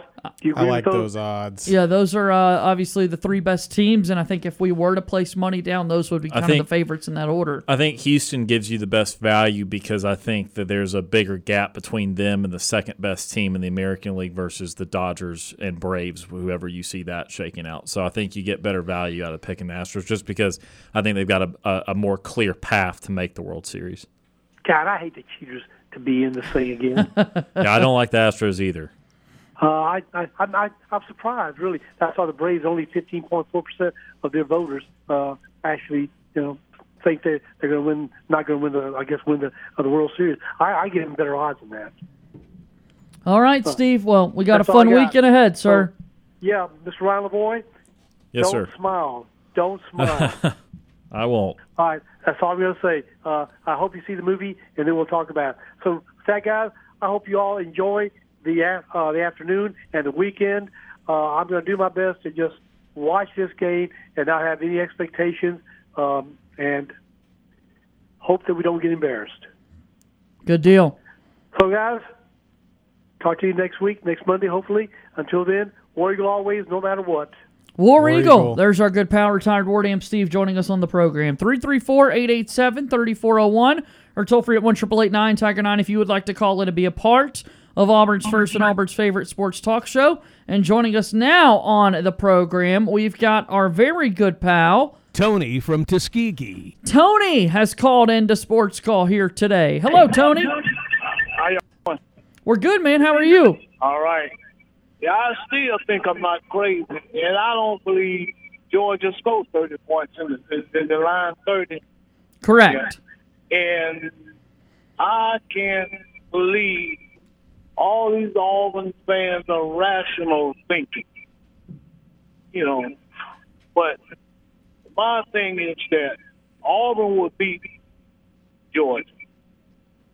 I've watched our Auburn play. I mean, Georgia played all year, and uh, Auburn just been so close. if they can just about play error free, they'll beat Georgia. But they they've been close, just a few little simple mistakes in which you can't fault coaching. You can't fault coaching um last week. But um only thing I I would like I don't want to say anything on the air, but when Auburn beat Georgia tomorrow, I like to come and sit down on a chair between both of y'all for a second and get up. Okay. All right. Y'all have a good one. Hey, all right, Tony. And, and, and, and War Eagle. Hey, War, Eagle. War Eagle. I like There's- his confidence. He's got a lot of confidence. I like it. We love it. I Let's ap- see I what can can, happen. it. I'm, uh, I'm ready for kickoff. Yeah, you I'm know, ready we've for got a, too, we've got a few hours to go, just under 24 until uh, we've got Auburn and Georgia tomorrow in the Deep South's oldest rivalry.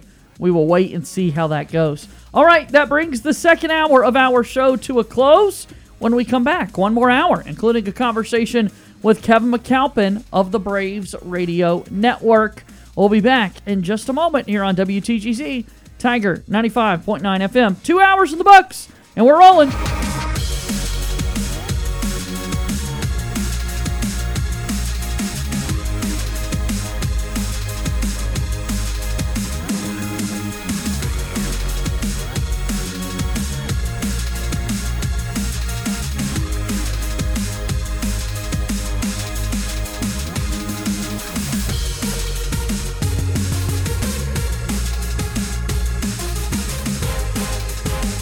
Two hours of sports call are finished. Don't touch that radio dial. We've got one more hour to go.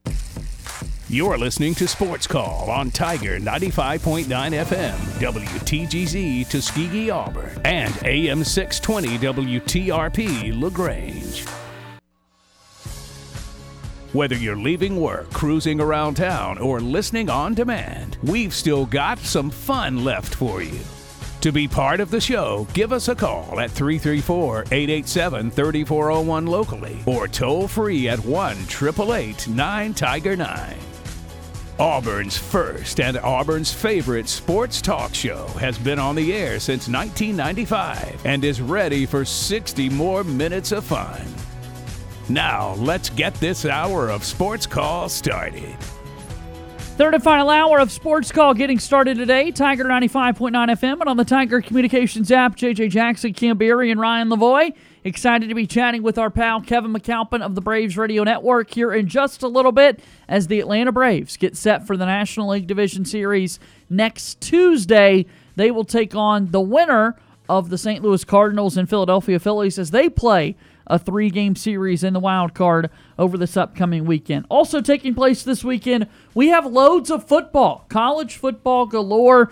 National Football League returns on Sunday as well, and the Auburn Tigers play in the Deep South's oldest rivalry. We've mentioned it once or twice already today, gentlemen, but we've got seven SEC versus SEC football games taking place this weekend, including Auburn and Georgia being one of them. Well, and the game of the year, you know, Alabama and Texas A&M. The game we've all been waiting for. I, I was uh, I was just talking to tension. just talking to a buddy about this. Um, I we were trying to remember when CBS announced this would be a night game. If they announced it like as the season was starting before the season, or if they announced it when TV times came out the other week. Because yeah, but as the season starting before the season, totally understand why this is their their night game. Right. This was the night game for them Yeah, last yeah, year, yeah. and obviously Right, all the pomp and circumstance with with Jimbo and Nick Saban coming into this year. However, if they chose just like a week or two ago, you know, basically post Texas A&M losing to App State, you had to know this game was not going to be the premier matchup that it was slated to be. So I, I want I'm trying to decide if I have like an ounce of sympathy for um, for CBS having this as their primetime night game because I mean look on top of the fact you think Alabama will will have no problems with Texas A&M, they probably will still have no problems. And the reigning Heisman Trophy winner might not play. Yeah, so yeah, you'll so- just have Milroe run around for a couple hundred yards and, and beat him up that way. So uh, kind of a laugher that that ends up being what it is going to be. Texas A&M going to drop three and three in all likelihood after that. But yeah, man, excited for another weekend of college football. And look, I don't. I don't. I know it will not go well in Athens for Auburn. That's fine. Yeah, it's still it's it's college football, and we get it for like a quarter of the year, and we talk about it how for how long in the off season. So still trying to enjoy all the little things about it, little teams that you kind of like, some coaches that you like, some coaches you want to come to Auburn. You just kind of follow the whole nine yards, and uh, so I'm still excited about the weekend. Yeah, it's going to be fun. And uh, again, we've got Auburn tomorrow. Kickoff 2:30 p.m. Central Time in the afternoon. Watch it on CBS. The Tiger Tailgate Show gets started at 11:30 a.m. with Andy Burcham on the play-by-play call for that one. 3:30 p.m. Eastern Time as the game is being played in the state of Georgia. Let me show off Ryan Lavoie and his unique talents here for a moment before we get to break. Before we chat with Kevin McAlpin of the Braves Radio Network, tell me what's compelling about South Carolina and Kentucky going into this matchup tomorrow. Kentucky at home as a six point favorite. Yeah, well, I- You so- have no prep for this question at all. I'm just great. throwing you on the spot. That's why I like to show you off. But the big thing is Will Levis is questionable. Um, Yeah. And so you start to think about how they've not protected him well this year. Uh, you Right. go back to the Ole Miss game. Why did Ole Miss win that game? They Because torched- they, they tore him caused up. a couple Yeah. fumbles, got in the backfield a lot. They, you know, he was beaten up a little bit. He was playing a little Yeah. bit injured in that game by the uh, by the second half. And so I- Finger going the wrong direction. That Oh. wasn't fun to look at. and he sh- the favorite thing about that dude. play, I, I joked about it with you, is that he showed that was on the intentional grounding play, Uh-huh. and he showed the ref that like almost like, see, you can't call grounding. Like I just, I just had a dislocated finger. You, there's a rule. There's a new rule that different direction. Right, right. Have If you mercy. dislocate if a it was body going the right direction, I would have thrown it at a receiver. Obviously, I didn't realize that. Um, but so yeah, I think the biggest thing with that is is just does Levis play? The good news for Kentucky at being at home. I think they can still run and defense their way to a win yeah, because yeah. Rattler has not been great. He's been okay. Meh. And South Carolina's just been okay. They've not been kind of what was marketed by Shane Beamer and and they're not coming out on the high end of their they, they projection weren't, scale They're not that team that was supposed to take that next step like right, they were. Right. And so, you know, I, I still like Kentucky in this game, but if Levis doesn't play, I do think it will be a four quarter, one possession game. But it's just going to be a matter of, of that. And look, we've got health issues around the SEC this week. I mean, obviously, you know, we, we've been talking about Robby Ashford for a couple weeks now and, and, and that sort of thing. Well, th- that decision or lack thereof decision became clear when TJ Finley's not healthy enough to play. You got Bryce Young that could potentially miss. KJ Jefferson looks like he's not going to play. Will Levis is in trouble. You got Any banged up. word on Jayden uh, on Jayden Daniels? Yeah, he's good. Because He's good to go, I'm yeah. gonna say because he did get hurt during the. I can't game. promise you he's 100%, but there's no word of him not playing. Uh, Yeah. But so, yeah, I mean, you got banged up quarterbacks already, four of the 14 at least, five at least with some sort of nagging injury. And so, uh, yeah, I think the storyline is just the health there uh, in that game. Going to be fun for sure. College football tomorrow. Lots of great matchups to be had. Kevin McAlpin joins the program right after this.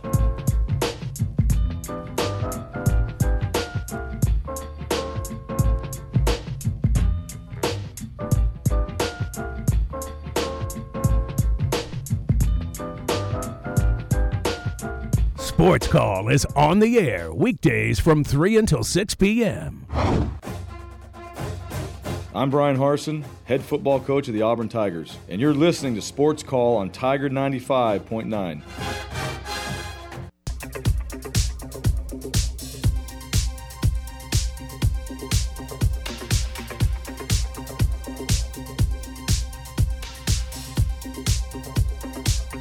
Welcome back into Sports Call here on Tiger 95.9 FM and on the Tiger Communications app. JJ Jackson and Ryan Lavoie here with you. And on this Friday, as we do for so many Fridays, we're so thrilled to be able to chat with our good pal Kevin McAlpin of the Braves Radio Network about your 2022 National League Eastern Division champion, Atlanta Braves. Kevin, the time is so greatly appreciated. Did you honestly think that we would get back to this point in talking about a Braves club that's won five divisions in a row now?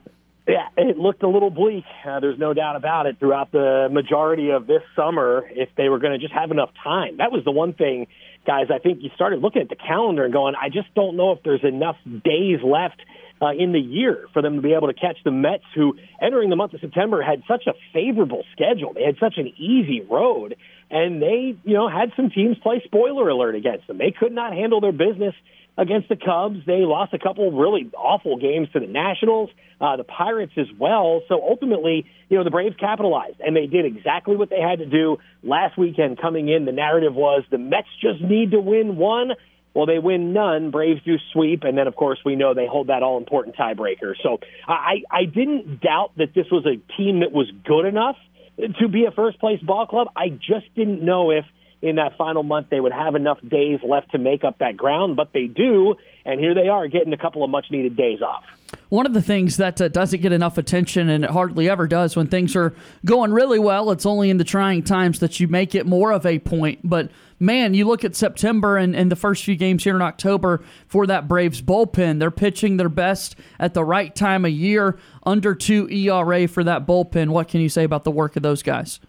Yeah, they've been the unsung heroes, and it, it's hard to say that they're unsung heroes because of how important of a role they've served. But I mean, between what Collin McHugh has given you and Dylan Lee finding himself in higher leverage late game situations, um, looking at Jackson Stephens being a guy that's sort of come out of nowhere, uh, Jesse Chavez comes back, uh, Tyler Matzek hasn't necessarily been him the, the same Matzek that he was a year ago, but still a guy you can rely on. Uh, Minter's done it all year. Now you throw Iglesias in there with Jansen, who I know a lot of fans were, you know, kind of clamoring for maybe they need to do something different in the ninth inning. But Snit did what Snit did last year, and he stuck with his closer through some times that maybe weren't as pretty as you would have hoped, and he's been rewarded for that loyalty. So, yeah, it's it's funny. We we call the bullpen the unsung heroes, and I've said that a number of times here locally in Atlanta. But it's almost hard to believe they can still be unsung with the role that they had to serve for this team, especially over the last few weeks. And Kevin, when you look at um, really the the whole pitching staff too, if you were going to go back at the starters and the way Charlie Morton pitched in the second half, obviously Spencer Strider being such a big surprise, Kyle Wright leading Major League Baseball in wins. Uh, of all these things, and obviously Max Fried doing his thing. Of all these things, what are you most pleased with? What, what was the maybe the biggest key throughout the season of the Braves pitching staff? Well, I think adding Spencer Strider really helps solidify things. You go back to May where, you know, early on in the season, April and May, you had some moving parts. You tried out Muller, that didn't work. Elder got a few starts, that didn't work. He went back down. Uh, you know, Noah didn't pan out. And Ian Anderson, let's not forget, guys, Ian Anderson, who's been a guy who's been so pivotal for you in the postseason the last couple of years, really wasn't a part of this thing. He, he just couldn't ever get it going. And even at AAA, his numbers weren't great. You know, he scuffled down there and um, you know, I think that you saw just a season where, you know, he kind of showed that he's still not a finished product. So ultimately, the pitching staff, once you got Spencer Strider in there, really helped stabilize things. And obviously, the, the question all summer was, is there going to be an innings limit or how are they going to protect him or, you know, make sure they don't overdo it? And all he did was go to the post every five days for you. So you can't say enough good things about the job Strider did, you know, did for you. And now you just keep your fingers crossed that he is able to go for the division series. That will be huge to get that arm back. But I do think, you know, Max is Max. He, he keeps on just doing it every five days for you, year in and year out.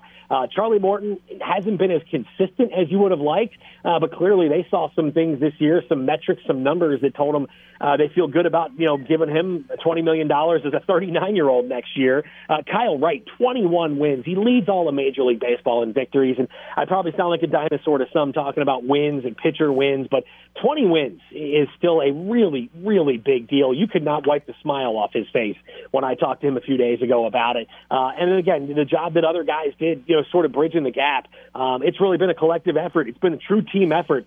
Probably feels like a cliche, but they, it really is. It, it means uh, so much more when you see the way that these guys have all had an impact. And Kevin, want to look at the lineup for just a second, or in particular the Mets series, before we start talking about the, the postseason roster and, and what lies ahead, because we talked about that Matt Olson was having arguably the worst month of his career, and he goes and he hits three home runs in that Mets series, as well as Dansby Swanson, uh, and just uh, the timeliness of this team. I don't know if there's a, a, a real question here, but it, it just seemed like that they at the right time for whatever reason guys that were on this team last year that know what it's like to play in big games and guys that were not on this team they came together in the most important yeah. series of the year yeah, they did. There's no question. And look, that's that's sort of been the mo of this team the last few years is really step up when it matters the most. When they need to get victories, they find a way to get that job done. And look, I'll say this about Matt Olson: first year with a new team, switching coast. He's got a lot more family in the building. He's playing for his hometown team, and he's taking over for Freddie Freeman. There's a lot going on there when you start talking about year one for a guy on a new team who, oh, by the way, got the largest contract in franchise history, uh, only to be, you know, surpassed by Austin Riley a few months later. But, um, I mean, look, give me 30 and 100 from Matt Olson every year, and I will be just fine with those kinds of numbers. Um, I, he's had a good year. You look at it on a whole, obviously there's some, some, some areas you'd like to see uh, more consistency from. Uh, but I don't think you can be upset or be disappointed about the year you got from him. Uh, again, I think it took a little bit of an adjustment period. The, the one thing I'll say about Matt is I don't think his defense was as good as it can be. I think you're going to see a much better defensive first baseman moving forward. Again, I think you've only scratched the surface of what you're going to get from this guy. So again, if 30 and 100 is your your first uh, you know way to ingrain yourself in a new fan base, I think it can only go up from there. Kevin McAlpin of the Braves Radio Networks joining us here on Sports Call. Atlanta will play in the playoffs, uh, awaiting some wild card weekend festivities, and then they'll get at it in the division series next week. So, talking about this club jumping into the postseason, the health is a big factor of everybody. We know Ronald Acuna Jr. missing the postseason a year ago. This year, it's Ozzie Albies and Str- Spencer Strider that so many people have their eyes on. What is your gut telling you? What are the reports out there on whether or not these two players will be available, Kevin? I, think Strider will be for the division series. I don't think Ozzie will be. I think it's going to take a long run to get Ozzie back in there. Um, I just he still has the cast on. Now I know he's been doing baseball activities and taking some ground balls with Wash, but he's still you know not throwing obviously with that cast on his on his right uh, wrist area. So um, I think I'm a lot more optimistic about Strider than I am about Ozzie. And again, hopefully it would be a case where they do advance and you could get Ozzie back in there. But I'll say this tip of the cap to Orlando Arcia. Job well done by this guy who has just stepped in and and as Smith calls him, and I love the way he described it. He said Orlando's a dude. I mean, that's just the best way to describe the guy. he's just a dude, and he comes in and he's had huge hits, bottom of the lineup, plays really good defense. Um, not a knock on Vaughn Grissom because he had some big moments as well, but I think you ride that hot hand. It's funny. I got a text from a former Braves player who I will remain nameless, but uh, he's one that you're all very well familiar with who played this game for a very long time. And it was on the series when the Braves were in D.C. last week, and he said, any reason why Grissom's not playing? And I said, well, uh, Arcie is homered in three straight games in D.C. And then about 15 minutes later, I had to text this player back and say, update, Arcia has now homered in four straight games in D.C. and then the very next night, I had, had to say, well, there's number five. And his response was, well, there you go. That answers that. So uh, I think it's just a matter of riding the hot hand. But yeah, I'm, I'm a lot more optimistic about Strider than Ozzie. And again, hopefully it is a situation where you can plug a, a healthy body with fresh legs into the LCS roster. That would be huge for this team if that was the case for Ozzie. So with those couple of injuries and, and knowing that Ozzie will probably not be ready for the NLDS, what what are the roster decisions that the Braves have to make? Is a guy like mm-hmm. Marcell Ozuna safe? Uh, what kind of pitching uh, dilemma might they have at the end of the rotation? If Strider can't go, just what goes into the postseason roster decisions? Yeah, well, that's. I think Marcell did enough this month to to, to earn a spot on the team. Look, you're not going to use him a whole lot probably, uh, but having that bat off the bench is huge. So I think that this was probably a month where he needed to prove himself a little bit, which is weird to say for a guy who's been around as long as Marcell has. But obviously, I think you know he had a, a decent September, much better September than he's had you know most of this year. So I think he did enough. As far as the decisions to make, um, I think it'll come down to okay, uh, what are you doing as far as maybe a backup infielder slash backup outfielder? Uh, you know, Ozuna would be an emergency situation if something happened and you needed to run him out there in the outfield. But I think that if he, if he does appear, it'll be coming off the bench. I think it really comes down to a couple of spots in the pen. Um, I don't expect any real surprises, guys. You know your your everyday lineup is set. Um, you've got uh, you know your guys coming off the bench where uh, you know it would probably be a combination of of Grissom uh, and whoever's not catching that night's probably DHing. So it'll probably be Contreras DHing more nights than not. Uh, so again, I do think it's it's going to come down to one or two moves, uh, maybe a you know a guy that could come off the bench and help you, uh, maybe a, a potential uh, late game base runner or something like that. But um, I don't expect us to get this uh, this roster on Monday or Tuesday morning and say, "Wow, I can't believe this guy's in and that guy's off." Um, your your team pretty much is what it is right now. Kevin McAlpin here with us on the program today ahead of the Braves postseason run. Ronald Acuna Jr. will get to play for Atlanta this time around. What uh, what does he mean to this club? And obviously, a, a year that the numbers weren't necessarily eye popping in terms of the home run production and that sort of thing, but his health and, and his status going into the postseason and what it can all mean. Well, I think he's fired up for it. You know, you saw those games against the Mets. He was he was really jacked up for those games. Um, look, he missed it last year. He had to sit around and watch his team win a World Series without him. Um, that's tough. That, that's really, really hard to do. So if anybody is itching to get out there, it's Ronald. And I'm just going to tell you right now, I don't know who they're playing. I don't care who they're playing. I think Ronald's going to have himself a really, really big division series. Um, I think he's just so, so amped up to be out there. And I think he's feeling good, too. That's the big thing. That leg was just kind of, you know, it was just lingering all summer where it just wasn't wasn't getting a whole lot worse, but I don't think it was getting a whole lot better. And, and look, four four months off will do him wonders going into next season, and we hope that it is maybe closer to three and a half months uh, than the four month uh, end of things uh, by the time that this postseason run ends. But ultimately, you know, he's a guy that can change the game with one swing. He, he's a threat to have at the top of your lineup. He's a guy that, you know, obviously, if you're an opposing starting pitcher, you can't just try to, you know, get ahead with strike one to start a game or you're down one nothing before you blink. So uh, having him in right field has made you a much better uh, defensive ball club. There's no denying that. Between him and Harris, and you know whether it's Rosario or, or Grossman or you know whoever you put in left field, you feel so much better about your outfield now than you did, um, you know, in the first couple of months of the season. It was it was hard to watch some nights. So I just think having 13 back up there and what that means for the bottom of your order, guys, you got more RBI from the ninth spot in your lineup than any other team in Major League Baseball. And I don't think that's a shock knowing that Acuna is lurking behind whoever they've plugged into that ninth spot. So um, it certainly had a, a trickle down effect as well for guys in other spots in the order, namely those hitting eighth and ninth in your lineup. Dansby Swanson ready to roll for another postseason. Obviously, the contract is looming. Career high 96 runs driven in this year. Swanson at shortstop. What is the postseason forecast for him, Kevin? Well, it's funny. If you would have asked me this two, three months ago, I probably would have told you, man, this might be the last few games we see of Dansby in a Brave uniform. I just find that hard to believe. Now, look, his value has gone significantly up. We're not denying that. Uh, but you know, I just think that it's such a perfect marriage. He wants to be here. The team wants him here. Now, I know a year ago we were having these same conversations with Freddie Freeman naming the conversation as opposed to Dansby Swanson. But I just think that if you are able to lock him up long term, think about your infield guys. You have Riley for a decade. You could have Swanson for five, six, seven years. You have Ozzie; he's not going anywhere for another five or six years. You've got Olson for eight more years, maybe up to nine more, or whatever the math ends up being. That is huge. That is unbelievable to have that kind of continuity on one team. And that goes to show you that obviously they're not just trying to win it last year and this year. They're trying to win it for the next decade, guys. They're not letting pieces walk away. So while earlier this season I may have told you that, uh, you know, I think Dansby might end up elsewhere and, you know, who knows, maybe it's Trea Turner or Carlos Correa or somebody else playing shortstop for the Braves in 2023. I just don't feel like that's the case anymore. I think they'll find a way to get it done probably doesn't happen until after the season. And obviously, if he hits free agency, anything can happen. We know that. But um, I just find it hard to believe he'll be playing anywhere other than here. Excited to see him wearing that Braves uniform for this postseason run. And then last player to touch on here, Michael Harris the second, as you mentioned, uh, the rookie that gets to play in the postseason for the first time in his career. What a sensational season he had.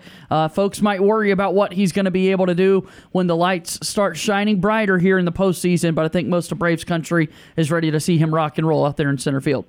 Well, Money Mike has not been intimidated or overwhelmed by any scenario, any situation. Matter of fact, guys, this guy hit like 390 with runners in scoring position. I mean, he wow. was clutch night in and night out. Defense, gold glove worthy. Look, when you've got Andruw Jones mouthing the words wow on, on balls he's getting down in the gap, uh, Andruw knows a thing or two about playing uh, gold glove center field, as we all know. Um, he just makes it look so easy. But again, he hasn't been intimidated or backed down from anything. And uh, it's, very, it's very exciting to, to see where he is at this point in his career. Just 21 years old, one of the youngest guys in all of Major League Baseball, but you'd never know it watching him play this game. Uh, it's similar to what Snit has said uh, about guys like Acuna and Albies. The one place they're never going to be intimidated, the one spot they're never going to be overwhelmed or, or let a moment get too big is when they're on the baseball field. They live for it. And I think you can say the same thing, the same exact thing about Michael Harris. As this weekend is upon us, the festivities begin in Major League Baseball. The Braves await to see who they take on in the division series, but we're having these wild card series for the first time in the sport. What do you think of this, Kevin? I think it's exciting. Look, I you know my son gets home from school at two thirty, and I promised him we'll watch a little baseball before we uh, we go catch the local high school football team tonight. He's been begging me to take him to a football game, and obviously working all these Friday nights, I haven't been able to do it. And I said, hey, I said if the Braves win the division, we can go to a football game on, on Friday night and cheer on our uh, our Walton Raiders down the street. So looking forward to doing that. But no, I, I like it. I really do. I think. Look, here's all you need to know: the two longest droughts in the sport, as far as postseasons go, are over in Seattle and Philadelphia. What does baseball love to do? They love to get those new audiences. They love to get those uh, grow the game, see players that you don't get to see. You're going to see Julio Rodriguez on the biggest stage. That's exciting. That's really really fun.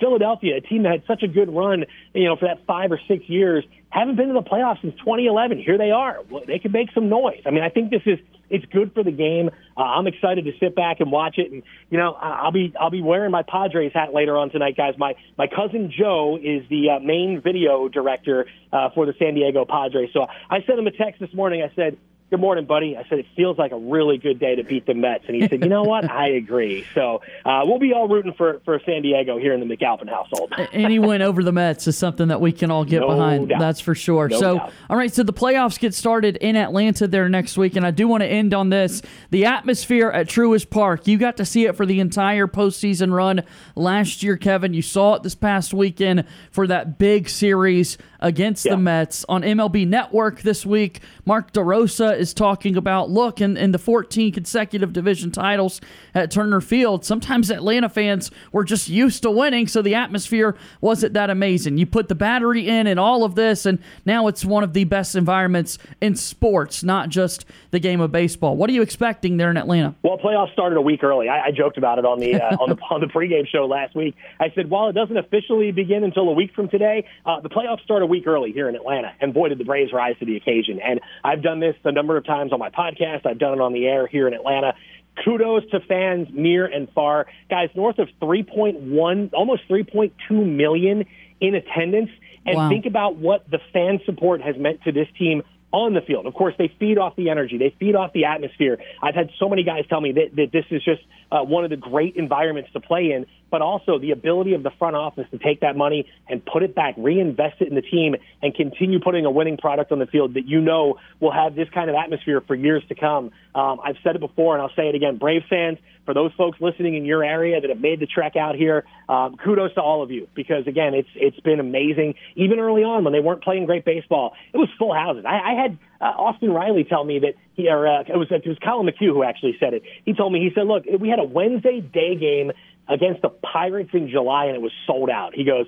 I'm from around here, and I've never heard of that happening. So again, the support that the, the fans have given this team has meant so much to them, and it's going to be rocking, no doubt. No matter what time. I know a lot of folks are saying, "Well, maybe they'll get one of those earlier games on Tuesday." I don't care. They can play it at three o'clock in the morning. Truist Park will be rocking. So uh, whatever time they say play ball, this is going to be a, an awesome atmosphere. And uh, for those folks who can't be here, I'm sure you'll be able to feel that through your TV or, or radio, wherever you may be. Yeah, and so much so you think back to the run last year, and obviously talking with you each and every week from here in Auburn, Alabama, in SEC football country. So many of the games sometimes happen to fall uh, with SEC football matchups, and we're still just as excited to make sure we're aware of what's happening there with the Braves throughout a postseason run. So can't wait for it all to get started next week for Atlanta. And Kevin, you're always so kind with your time. Thank you again, uh, once again, for joining us here on the radio show today.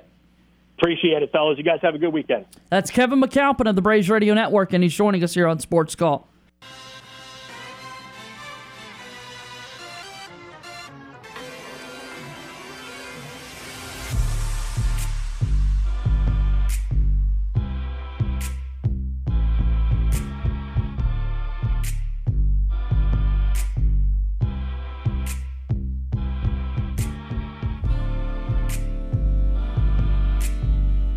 All of the biggest names in the sports world want to be on Sports Call. We are very excited to be joined by ESPN's Adam Amin. Bring on a very special guest, a good friend of the program, a former host of this very show, and the current voice of the Auburn Tigers, the one and only Andy Burcham. We get the opportunity to welcome in Mr. Phil Steele into our program. Be sure to listen to our conversations with athletes, coaches, and media personalities on the Sports Call podcast.